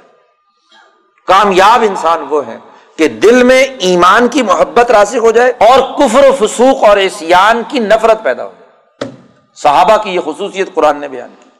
فضل من اللہ و نعما و اللہ علیم الحکیم قرآن نے ایک اور قانون بیان کیا۔ ادب۔ و ان طائفتانی من المومنین مسلمانوں ہی کی دو جماعتیں ہیں۔ ان میں کوئی جھگڑا ہو گیا۔ ایک تتلو تو فصل بین ان کے درمیان صلح کرا دو۔ ان کے درمیان صلح صفائی کراؤ۔ فعین بغت احدا الخرا اور اگر ایک دوسرے کے اوپر ظلم کر رہی ہے، بغاوت کرے یعنی ظلم کرے، سرکشی کرے، تو فقاتل التی تب گئی جو ظلم کرنے والی ہے، اس سے لڑو تم۔ ظالموں سے تمہیں لڑنا ہے۔ حتیٰ تفیع الا امر اللہ، یہاں تک کہ وہ کمزور پڑے اور پھر ان کی صلاح یا ان کے درمیان اتفاق و اتحاد پیدا کرنے کی کوشش کی جائے۔ فنفات واپس لوٹ آئے تو فصل بینا بالعدل۔ عدل و انصاف کے مطابق ان کے درمیان صلاح صفائی کراؤ۔ جو متنازع مسئلہ ہے، اس متنازع مسئلے کو عدل و انصاف کے مطابق حل کرو، اس میں کسی کی طرف داری نہیں ہونی چاہیے۔ وہ اقستو قرآن نے اسی پر کافی نہیں کیا کہ اسلح بینا ہما بلادل کہ ان کے درمیان عدل سے کام لو، بلکہ اقستو عدل و انصاف سے کام لو۔ دوبارہ پھر پابندی کے تحت کہا، ان اللہ یحب المقسطین اللہ تعالیٰ عدل و انصاف کرنے والوں کو پسند کرتا ہے۔ یاد رکھو ان نول منون اخبت مسلمان سب بھائی ہیں۔ فاصل بین اخبئی کم بھائیوں کے درمیان صلح صفائی کرو۔ مزاجوں کا اختلاف ہو سکتا ہے، اس کی وجہ سے لڑائی ہو گئی، کوئی جھگڑا ہو گیا، تو یہ مزاج رہتے ہیں، تو تھوڑی بہت جھگڑے وگڑے تو ہوتے رہتے ہیں۔ ان کے باوجود اگر ہو جائے تو صلح کراؤ۔ وطق اللہ اللہ ترحمون۔ اللہ سے ڈرو تاکہ تم پر رحم کیا جائے۔ قرآن نے ایک اور بات بھی کہی۔ ایک اور اہم ادب۔ یا آمنو لا یسخر قوم من قوم کوئی قوم کسی دوسری قوم کا مذاق مت اڑائے۔ جس سے دوسری قوم کو تکلیف ہوتی ہے۔ ایک برادری دوسری برادری کا مذاق اڑائے۔ ایک قوم دوسری قوم کا مذاق اڑائے۔ قرآن نے کہا آسا یقون خیرم من ہو ممکن ہے کہ وہ قوم تمہارے سے بہتر ہو۔ اور چونکہ اس خرابی میں عورتیں بڑھ چڑھ کر ہوتی ہیں۔ ولا نسا من نسا آسا یقن خیرم من ہوں عورتیں دوسری عورتوں کا مذاق نہ اڑائیں۔ عورتیں جہاں بھی چار جمع ہو جائیں، وہ ضرور کسی نہ کسی عورت کے بارے میں گفتگو کرتی ہیں۔ اور وہاں دنیا بھر کی غیبتیں ہوتی ہیں۔ تو قرآن نے خاص طور پر عورتوں کو مخاطب کر کے کہا کہ دیکھو، مذاق مت اڑائے ولا تلمزو انفسکم ولا تنابزو بال القاب کسی کی طرف اشاروں، کنایوں سے طنز و تشنی مت کرو۔ اور ولا تنابزو بال القاب اور کسی کے الٹے سیدھے القاب یا نام بھی مت رکھو۔ ہر ایسا لقب جس سے دوسرا اپنی توہین محسوس کرے، وہ اس کو نہیں دینا چاہیے۔ حضور اقدس صلی اللہ علیہ وسلم حضرت عائشہ صدیقہ رضی اللہ تعالیٰ عنہ کے پاس بیٹھے ہوئے تھے۔ ایک خاتون آئی، وہ بیچاری چھوٹے سے قد کی تھی۔ تو حضرت عائشہ نے حضور سے کہا، دیکھو وہ ٹھگنی چلی آ رہی ہے۔ اب حضور نے حضرت عائشہ سے کہا کہ تم نے یہ اس کو کیوں کہا؟ تو حضرت عائشہ نے کہا کہ یہ حقیقت تو ہے بھی اس کا قد تو کیا ہے؟ چھوٹا ہے۔ حضور نے فرمایا کہ اگر اس کا قد چھوٹا نہ ہوتا تو پھر تو زیادہ برائی تھی۔ اب تم نے چھوٹے قد کے باوجود چونکہ وہ اس لفظ کو اپنے لیے پسند نہیں کرتی تو یہ تم نے اپنی طرف سے لقب اسے دے دیا۔ اب سارے لوگ اسے کیا ہے؟ یہی کہیں گے ٹھکنی ٹھکنی کہیں گے۔ اس لیے یہ مت کہو۔ ولا تنابز بال القاب اسم الفسوق بعد ایمان اور کسی دوسرے کا نام بگاڑنا جس سے وہ چڑھتا ہو، یہ بھی درست نہیں ہے۔ ایسا غلط طریقے سے نام لینا جس سے اس کو تکلیف یا اذیت پہنچتی ہے۔ قرآن کہتا ہے، ایمان کے بعد یہ بھی فسق و فجور میں شامل ہے۔ آداب میں سے۔ کیونکہ قرآن نے ہر قوم بلکہ ہر فرد کی عزت نفس کو مقدم سمجھا ہے۔ سوسائٹی میں ہر آدمی اپنی عزت نفس کروانا چاہتا ہے، اپنی انسلٹ برداشت نہیں کرتا۔ اس کے لیے قرآن نے قانون اور آداب بیان کیے کہ یہ اس طرح نہیں ہونا چاہیے۔ مملم یتب اور یاد رکھو، جو اس حکم کے آنے کے باوجود بھی توبہ نہ کرے، اپنی پچھلی باتوں سے ہاں جی برات کا اعلان نہ کرے، تو فلا کا ہوم ظالمون قرآن نے اسے بھی ظالم قرار دیا۔ کیونکہ وہ سوسائٹی میں دوسرے انسانوں کی توہین کر رہا ہے۔ تو یہ بھی ظلم ظلم کا شاید تھوڑا درجہ ہے، لیکن ظلم تو ہے۔ اسی طرح قرآن نے ایک اور قانون بیان کیا۔ یا من الظن۔ اے ایمان والو، بہت زیادہ بدگمانی سے بچو۔ بلا وجہ کی بدگمانی، وہ ایسا ہے، وہ ایسا ہے، وہ ایسا ہے۔ ان نباز اور ضنی اسمن اس لیے کہ بعض گمان گنا ہوتے ہیں۔ ولا تجسسو دوسرے کی جاسوسی بھی مت کرو۔ اور ولا یکتب باز حکم بازا کون آدمی کہاں جا رہا ہے؟ جہاں کہیں لڑائی یا شریکا ہوتا ہے نا، تو دوسرے گھر والے کی ہر وقت تو میں رہتے ہیں کہ وہ کہاں گیا تھا کہاں گیا تھا، یہ گیا تھا، جاسوسیاں کرتے ہیں۔ تو قرآن نے کہا، ولا تجسس اور ولا یک تب باز حکم بازا اور نہ کوئی ایک دوسرے کی غیبت کرے۔ حضور نے فرمایا کہ جو دوسرے کی غیبت کرتا ہے وہ گویا کہ اپنے بھائی کا گوشت کھاتا ہے، قرآن نے خود آگے ذکر کر ہب احد حکم میتن ذرا تصور کرو کہ تمہارا بھائی مر جائے اور تم اپنے بھائی مرے ہوئے کا گوشت کاٹ کاٹ کے کھا لو۔ کیا کوئی آدمی کا ضمیر گوارا کرے گا کہ وہ اپنے مردہ بھائی کا گوشت کھائے؟ آئیو ہب احد حکم کیا تم میں سے کوئی یہ بات پسند کرے گا کہ اللہ میتن اپنے مردہ بھائی کا گوشت کھائے۔ فکر ہی تم تم اس کو ناپسند کرتے ہو۔ تو ایسے ہی غیبت کرنا بھی ایسا ہی ہے کہ تم اپنے بھائی کا گوشت کھا رہے وط اللہ اللہ سے ڈرو۔ ان اللہ طواب الرحیم اللہ تعالیٰ توبہ قبول کرنے والا، رحم کرنے والا ہے۔ یہ سوسائٹی کے آداب ہے اور ان آداب کا تعلق یاد رکھو، انفرادی سماجی زندگی سے ہے۔ ایک ہے حکومتی نظام کا معاملہ۔ حکومت وہ اگر جاسوسی کا نظام قائم کرتی ہے تو اس کو تو باقاعدہ محکمہ جاسوسی کا بنانا پڑتا ہے۔ یہ اس میں شامل نہیں ہے، یاد رکھو۔ کیونکہ نبی اکرم صلی اللہ علیہ وسلم پر یہ قرآن نازل ہوا۔ اور اس کے نزول کے بعد بھی حضور صلی اللہ علیہ وسلم نے باقاعدہ جاسوسی کا محکمہ بنایا، جاسوس مقرر کیا۔ حضرت زبیر ابن عوام کو دشمن کی جاسوسی کرنے کے لیے۔ یعنی جب آپ کا مقابلہ کسی دشمن قوم سے ہے، تو دوسری قوم، دشمن قوم کی جاسوسی کرنے کے لیے جو جاسوسی کا نظام بنایا جاتا ہے، یا اپنے ملک کا نظم و نسق برقرار رکھنے کے لیے معلومات کی فراہمی کا جو عمل ہے، وہ ایک ادارتی عمل ہے، ایک اجتماعی عمل ہے۔ وہاں کسی فرد کو انفرادی طور پر ٹارگیٹ کرنا یا اس کو نقصان پہنچانا مطلوب نہیں، وہ اجتماعی مقاصد کے لیے ہے۔ تو وہ جاسوسی بھی کی جائے گی اور یاد رکھو اسی عمل میں یہ بات بھی داخل نہیں ہے، بدگمانی والی۔ یہ حکومتی سطح پر یا اجتماعی نظم و نسق کے لیے، کسی آدمی کے اعمال کو جانچ پرکھ کے لیے پیش نظر رکھنا کہ اس کے اعمال کے اندر کوئی بدگمانی کا شائبہ تو نہیں کہ دشمن کے ساتھ کہیں ملا ہوا ہو۔ تو پرکھنے کے لیے، تحقیق و تفتیش کے لیے جو سوالات قائم کیے جاتے ہیں، وہ اس دائرے میں شامل نہیں ہے یہ سماجی آداب ہیں، جس میں فرد فرد کو نقصان پہنچاتا ہے۔ جس میں مقصد بھی افراد کو نقصان پہنچانا ہے۔ یا حکومتی سطح پر بھی یہ تمام جاسوسیاں یا بدگمانیاں منفی مقاصد کے لیے ہوں۔ تو تب بھی درست نہیں۔ جب قوم کی مجموعی فائدے اور حفاظت اور اس کی دشمن قوم سے اسے بچانے کے لیے جو اقدامات کیے جاتے ہیں، وہ اس حکم میں شامل نہیں۔ قرآن نے ایک اور اہم بات کہی۔ یا انا خلق و انسا ہم نے تم تمام انسانوں کو ایک مرد اور ایک عورت، آدم اور ہوا سے پیدا کیا۔ اس لیے تمام انسان انسانی بنیادوں پر یکساں حیثیت کے حامل۔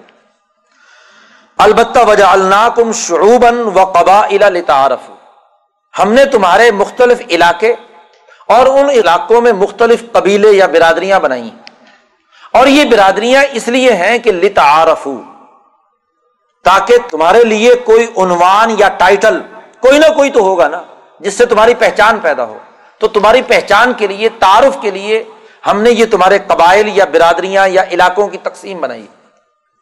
مولانا سندھ نے بڑی خوب بات کہی اس تعارف کے حوالے سے۔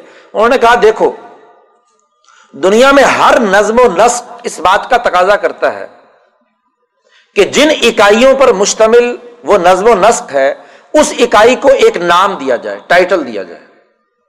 تاکہ سیاسی معاشی فیصلے کرتے وقت یا لوگوں کی ضروریات مہیا کرتے وقت جو نظم و نسق قائم کرنا ہے، اس میں وہ نام یا ٹائٹل یا کوڈ جو بھی آپ مقرر کریں، وہ اس میں کام کرنے میں آسانی ہو۔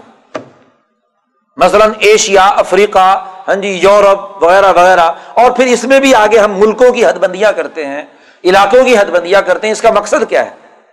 کہ یہ پتا چلے کہ جس قوم کے لیے اب ہم یہاں فیصلہ کرنا چلے ہیں، یہ قوم کتنے تور البلد، کتنے ارض البلد، کس خطے، کس علاقے کے اندر واقع ہے۔ اگر اس کا کوئی پہچان نہیں ہوگی تو اس کا سیاسی نظم و نسب نہیں ہو سکتا۔ اور وہ جو پہچان ہوگی وہ یونیک ہوگی، وہ منفرد ہوگی۔ وہ یعنی کسی اور کے اندر وہ بات نہیں پائی جائے گی۔ تبھی آپ صحیح طریقے سے نظم و نسق قائم کریں گے۔ اسی طریقے سے ایک جگہ پر آگے برادریاں ہیں۔ تو برادریوں کا عنوان بھی اسی لیے ہے کہ کون سی نسل کون سے علاقے پر کس جگہ پر ہے، یہ مقصد نہیں کہ نسلی اختلافات یا تضادات پیدا کیے جائیں۔ مقصد ان کی پہچان کے ذریعے سے ان کے سیاسی معاشی حقوق اور ان کا قومی اور بین الاقوامی نظام قائم کرنے میں آسانی پیدا ہو۔ یہ مطلب ہے تعارف کا۔ عام طور پر یہاں سیاسی شعور نہ ہونے کی وجہ سے تعارف کا مطلب یہ ہے کہ جی میں اپنا تعارف کرانا چاہتا ہوں، میں فلانی برادری کا ہوں۔ بھائی یہ تو کوئی مقصد نہیں ہے نا۔ یہ تعارف ایک مقصد کے لیے ہے کہ امن و امان قائم کرنے، جان مال عزت آبرو کے تحفظ معاشی خوشحالی وغیرہ وغیرہ کے جتنے اقدامات کیے جائیں، ان اقدامات میں ہمیں پتا ہو کہ فلانا آدمی، فلانا فرد، فلانی قوم، فلانی لوگ، فلانی جگہ پر، فلانی آبادی کے اندر، علاقے کے اندر بستے ہیں اور ان کے یہ مسائل ہیں اور ان کے ان مسائل کو حل کرنے کا یہ ہم نے فیصلہ کیا ہے۔ تو یہ لتعارف ان اکرمکم عند اللہ اتقاکم۔ تو یہ نظم و نسق کے لیے تمام برادریوں کا ہونا۔ اسی سے پہچان پیدا ہوتی ہے۔ باقی بات یہ ہے کہ ان تمام انسانوں میں یعنی بلا تفریق رنگ، نسل مذہب تمام کے لیے تو امن ہے، لیکن ان میں سے اتقاکم، جو اپنے آپ کو انسانی خدمت کے لیے پیش کریں گے، اللہ کے ڈر سے، تو وہ زیادہ معزز ہوں گے، کیونکہ وہ اس پورے نظم و نسق کو چلانے والے ہیں۔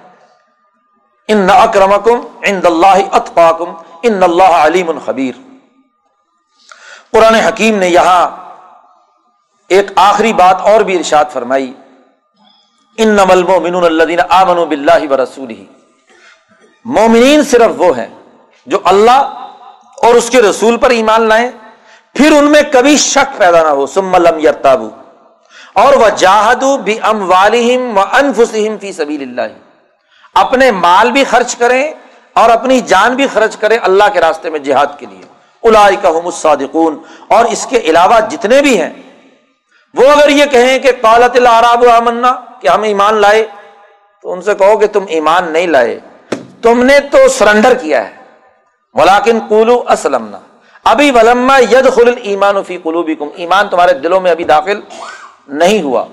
ایک ہے محض کسی طاقت کے سامنے سرنڈر کر جانا اور برداری اختیار کرنا۔ یہ کافی نہیں ہے۔ یہ تو پہلا مرحلہ ہے۔ اگلے مرحلے میں تمہارے دلوں میں ایمان آنا چاہیے۔ قرآن حکیم نے یہ بنیادی آداب اس صورت میں بیان کی یہاں تک یہ جو تین صورتیں ابھی گزری تھی محمد، الفتح اور الحجرات، اس نے سوسائٹی میں قومی اور بین الاقوامی انقلاب اور اس کے آداب بیان کر دیے، یہ سیٹ مکمل ہو گیا۔ اب صورتوں کا ایک نیا سیٹ شروع ہو رہا ہے، صورت قاف سے۔ قاف سے لے کر صورت مدثر تک۔ یہ تقریباً دو ڈھائی تین پارے ہیں۔ ان میں قرآن حکیم نے قرآن کو موضوع بحث بنایا ہے کہ قرآن کی کیا تعریف ہے، اس کی کیا اہمیت ہے، کیا عظمت ہے۔ اور اس قرآن کو پڑھا جانا کیوں ضروری ہے؟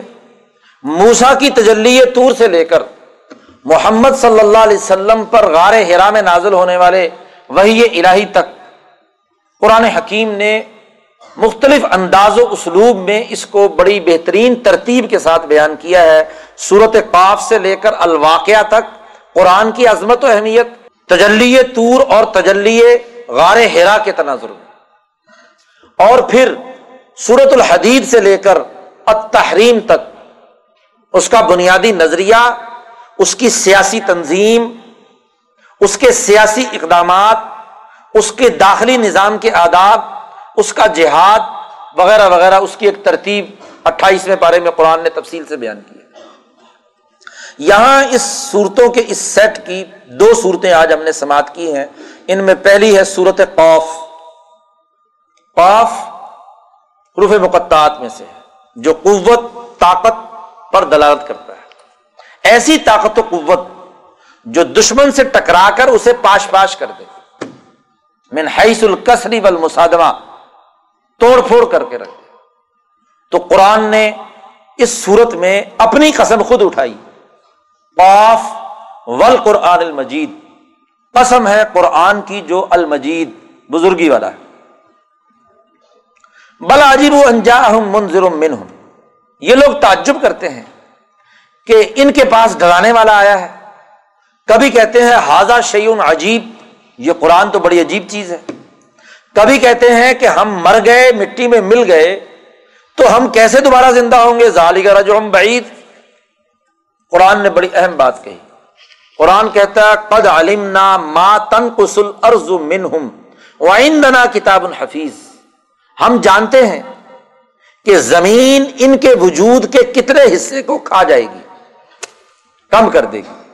اور ہمارے پاس اس حصے کا محفوظ جو طریقہ کار ہے یا محفوظ حصہ ہے، وہ ہمارے پاس کتنا باقی رہے گا جس کی بنیاد پر ہم اس انسان کو دوبارہ زندہ کرتے ہیں؟ قرآن حکیم نے یہاں اس پر دلائل دیے ہیں، کائنات پر غور و فکر کی دعوت دی ہے۔ اور یہ بات واضح کی ہے کہ جیسے مردہ شہر پر بارش برستی ہے تو زمین کو زندہ کر دیتی ہے۔ ایسے ہی قرآن آج نازل ہوا ہے، وہ جب مردہ دلوں پر پڑتا ہے ان کے دلوں میں یہ پانی قرآن کا جذب ہوتا ہے، تو ان میں ایک نئی تازگی اور زندگی پیدا کر دیتا ہے۔ عمر فاروق، ابو بکر صدیق، عثمان غنی، علی المرتضا کا وہ دل جو قرآن کے نزول سے پہلے بے آب و گیا جنگل کی طرح، ایک مردہ زمین کی طرح قرآن کی وہی نازل ہوئی، اس کی بارش نبی کی صحبت سے ان کے قلوب پر برسی، تو احیینا بھی ہم نے اس کے ذریعے سے انہیں زندہ کر دیا۔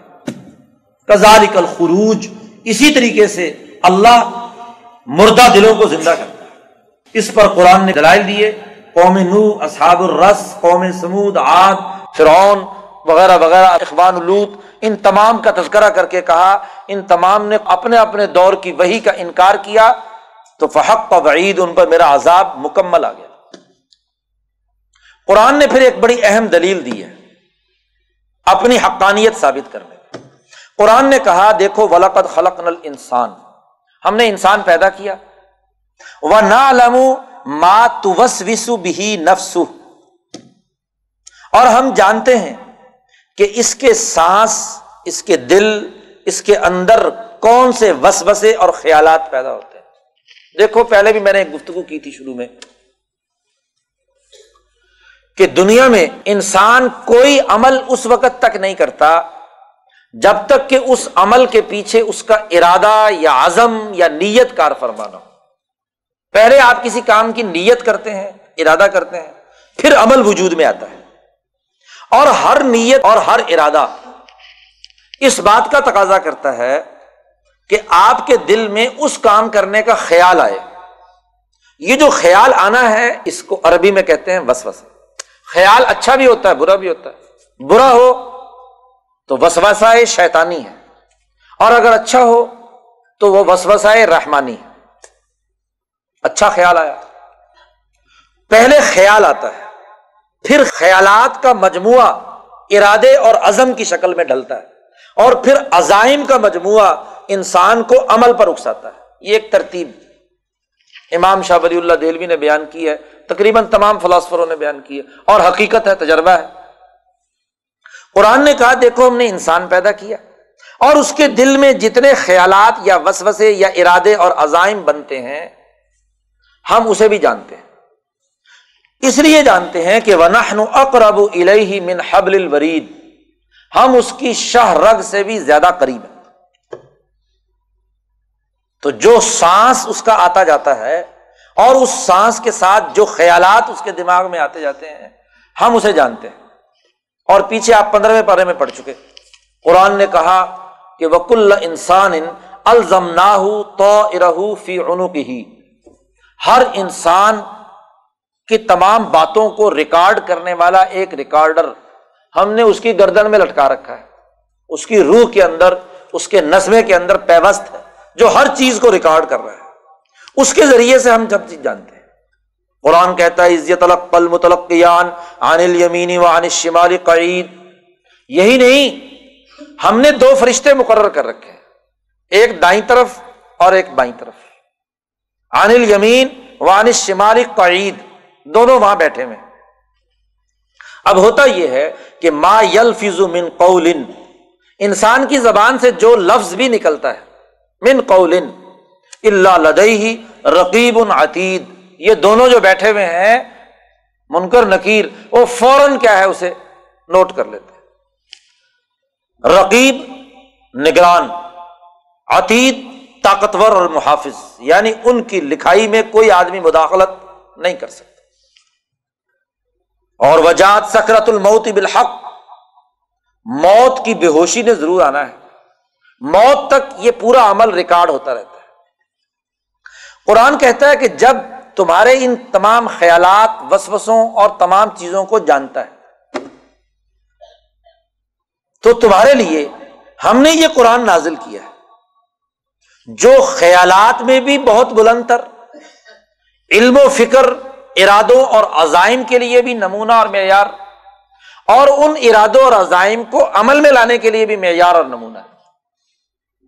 اس لیے قرآن نے کہا کہ جس انسان میں خیالات آتے ہیں، اس کے خیالات کو درست رخ پر رکھنے کے لیے فضکر بالقرآن من یخاف وعید اس قرآن کی نصیحت کیجیے جو میری وعید سے ڈرتا ہے، جو اس بات کو قبول کرتا ہے کہ اسے اپنے خیالات، اپنے نظریات، اپنے ارادے، اپنے اعمال، اپنے عزائم اس قرآن کے مطابق بنانے ہیں، اسے نصیحت کیجیے تو قرآن نے انسان کی حقیقت اور اس میں جو علم کے بنیادی دائرے ہیں، ان کا تذکرہ کر کے قرآن نے اپنی اہمیت بیان کی۔ اس لیے قرآن نے کہا، جنت میں جانے والے لوگ وہ ہیں کہ جو من خشی اور رحمان بالغیب و جا بقلب منیب، جو رحمان سے ڈرے بغیر دیکھے۔ اللہ کو دیکھا نہیں ہے، لیکن اس سے ڈرتا ہے۔ اور دل اس کا اللہ کی طرف رجوع کرنے والا ہے۔ بے قلب منیب۔ اللہ کی طرف رجوع کرنے والا دل جو لے کر آیا، تو اد خلوحا بسلام ان کو حکم دیا جائے گا کہ امن اور سلامتی میں داخل ہو جاؤ۔ قرآن حکیم نے کہا، ان نفیز کا ذکر یہ قرآن حکیم نصیحت ہے ان لوگوں کے لیے، من کانا لہو قلب، جن کے پاس دل ہے۔ او القسما بہو شہید۔ مولانا سندھی کہتے ہیں، دو طرح کے انسان ہوتے ہیں۔ ایک وہ جو غیر معمولی ذہین جن کی قلبی قوت بہت عمدہ درجے کی ہے۔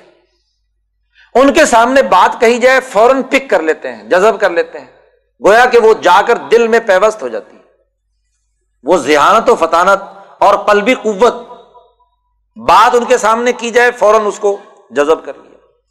ایک وہ آدمی ہے جو اتنا زیادہ ذہین اور سمجھدار تو نہیں قلبی قوت بھی کوئی بلند تر نہیں ہے، لیکن اگر وہ بات کو توجہ سے سنیں القسم بہوا شہید لیکچر میں مسلسل توجہ کے ساتھ حاضر رہے، شہید بھی ہو۔ یہ نہ ہو کہ بیٹھا یہاں ہو اور دماغ کہیں اور پھر رہا ہو۔ ہاں جی؟ بیٹھے ہوئے یہاں ہوں اور گھوم پھر رہے ہوں، کراچی، خیبر، پشاور، کوئٹہ، ادھر ادھر سیر سپاٹے کر رہے ہوں، تو پھر کچھ نہیں سمجھ میں آئے گا۔ القسم وہ شہید یعنی وہ اپنے جسم اور روح دونوں سے حاضر ہو لوگ حاضری لگاتے ہیں نا، تو ایک تو جسمانی حاضری ہوتی ہے لبیک یس سر تو جسمانی حاضری نہیں کافی، جسم کے ساتھ بھی حاضر ہو اور دماغ کے ساتھ بھی حاضر ہو۔ اور القسما اور بات کو پوری توجہ سے سنیں تو اس کو بھی بات سمجھ میں آ جاتی ہے۔ آدمی میں نہ تو اتنی قلبی طاقت و قوت ہو اور بات کو بھی توجہ سے نہ سنے تو پھر کیسے سمجھ میں آئے گی بات؟ تو قرآن نے کہا کہ یہ قرآن نصیحت ہے۔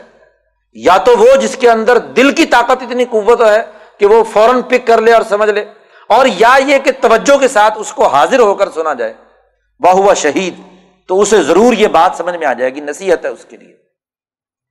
اس لیے نبی اکرم صلی اللہ علیہ وسلم سے کہا جا رہا فصبر علامہ یقولون۔ یہ جو باتیں آپ کے خلاف کرتے ہیں، اس پر صبر و استقامت سے کام لیجیے اور آپ اپنا کام جاری رکھیے۔ فضکر بالقرآن من یخاف وعید، آپ قرآن کی نصیحت کرتے رہیے۔ ان لوگوں کو جو میری اس وعید اور عذاب سے ڈرتے ہیں۔ تو شروع صورت بھی ول قرآن المجید سے ہوئی اور سورت کا اختتام بھی ذکر بالقرآن۔ قرآن سے نصیحت یعنی قرآن کے نظریے کو، اس کی اہمیت کو، اس کی عظمت کو لوگوں کے دلوں میں ڈالیے۔ اگلی صورت پر انشاءاللہ کل گفتگو کریں گے۔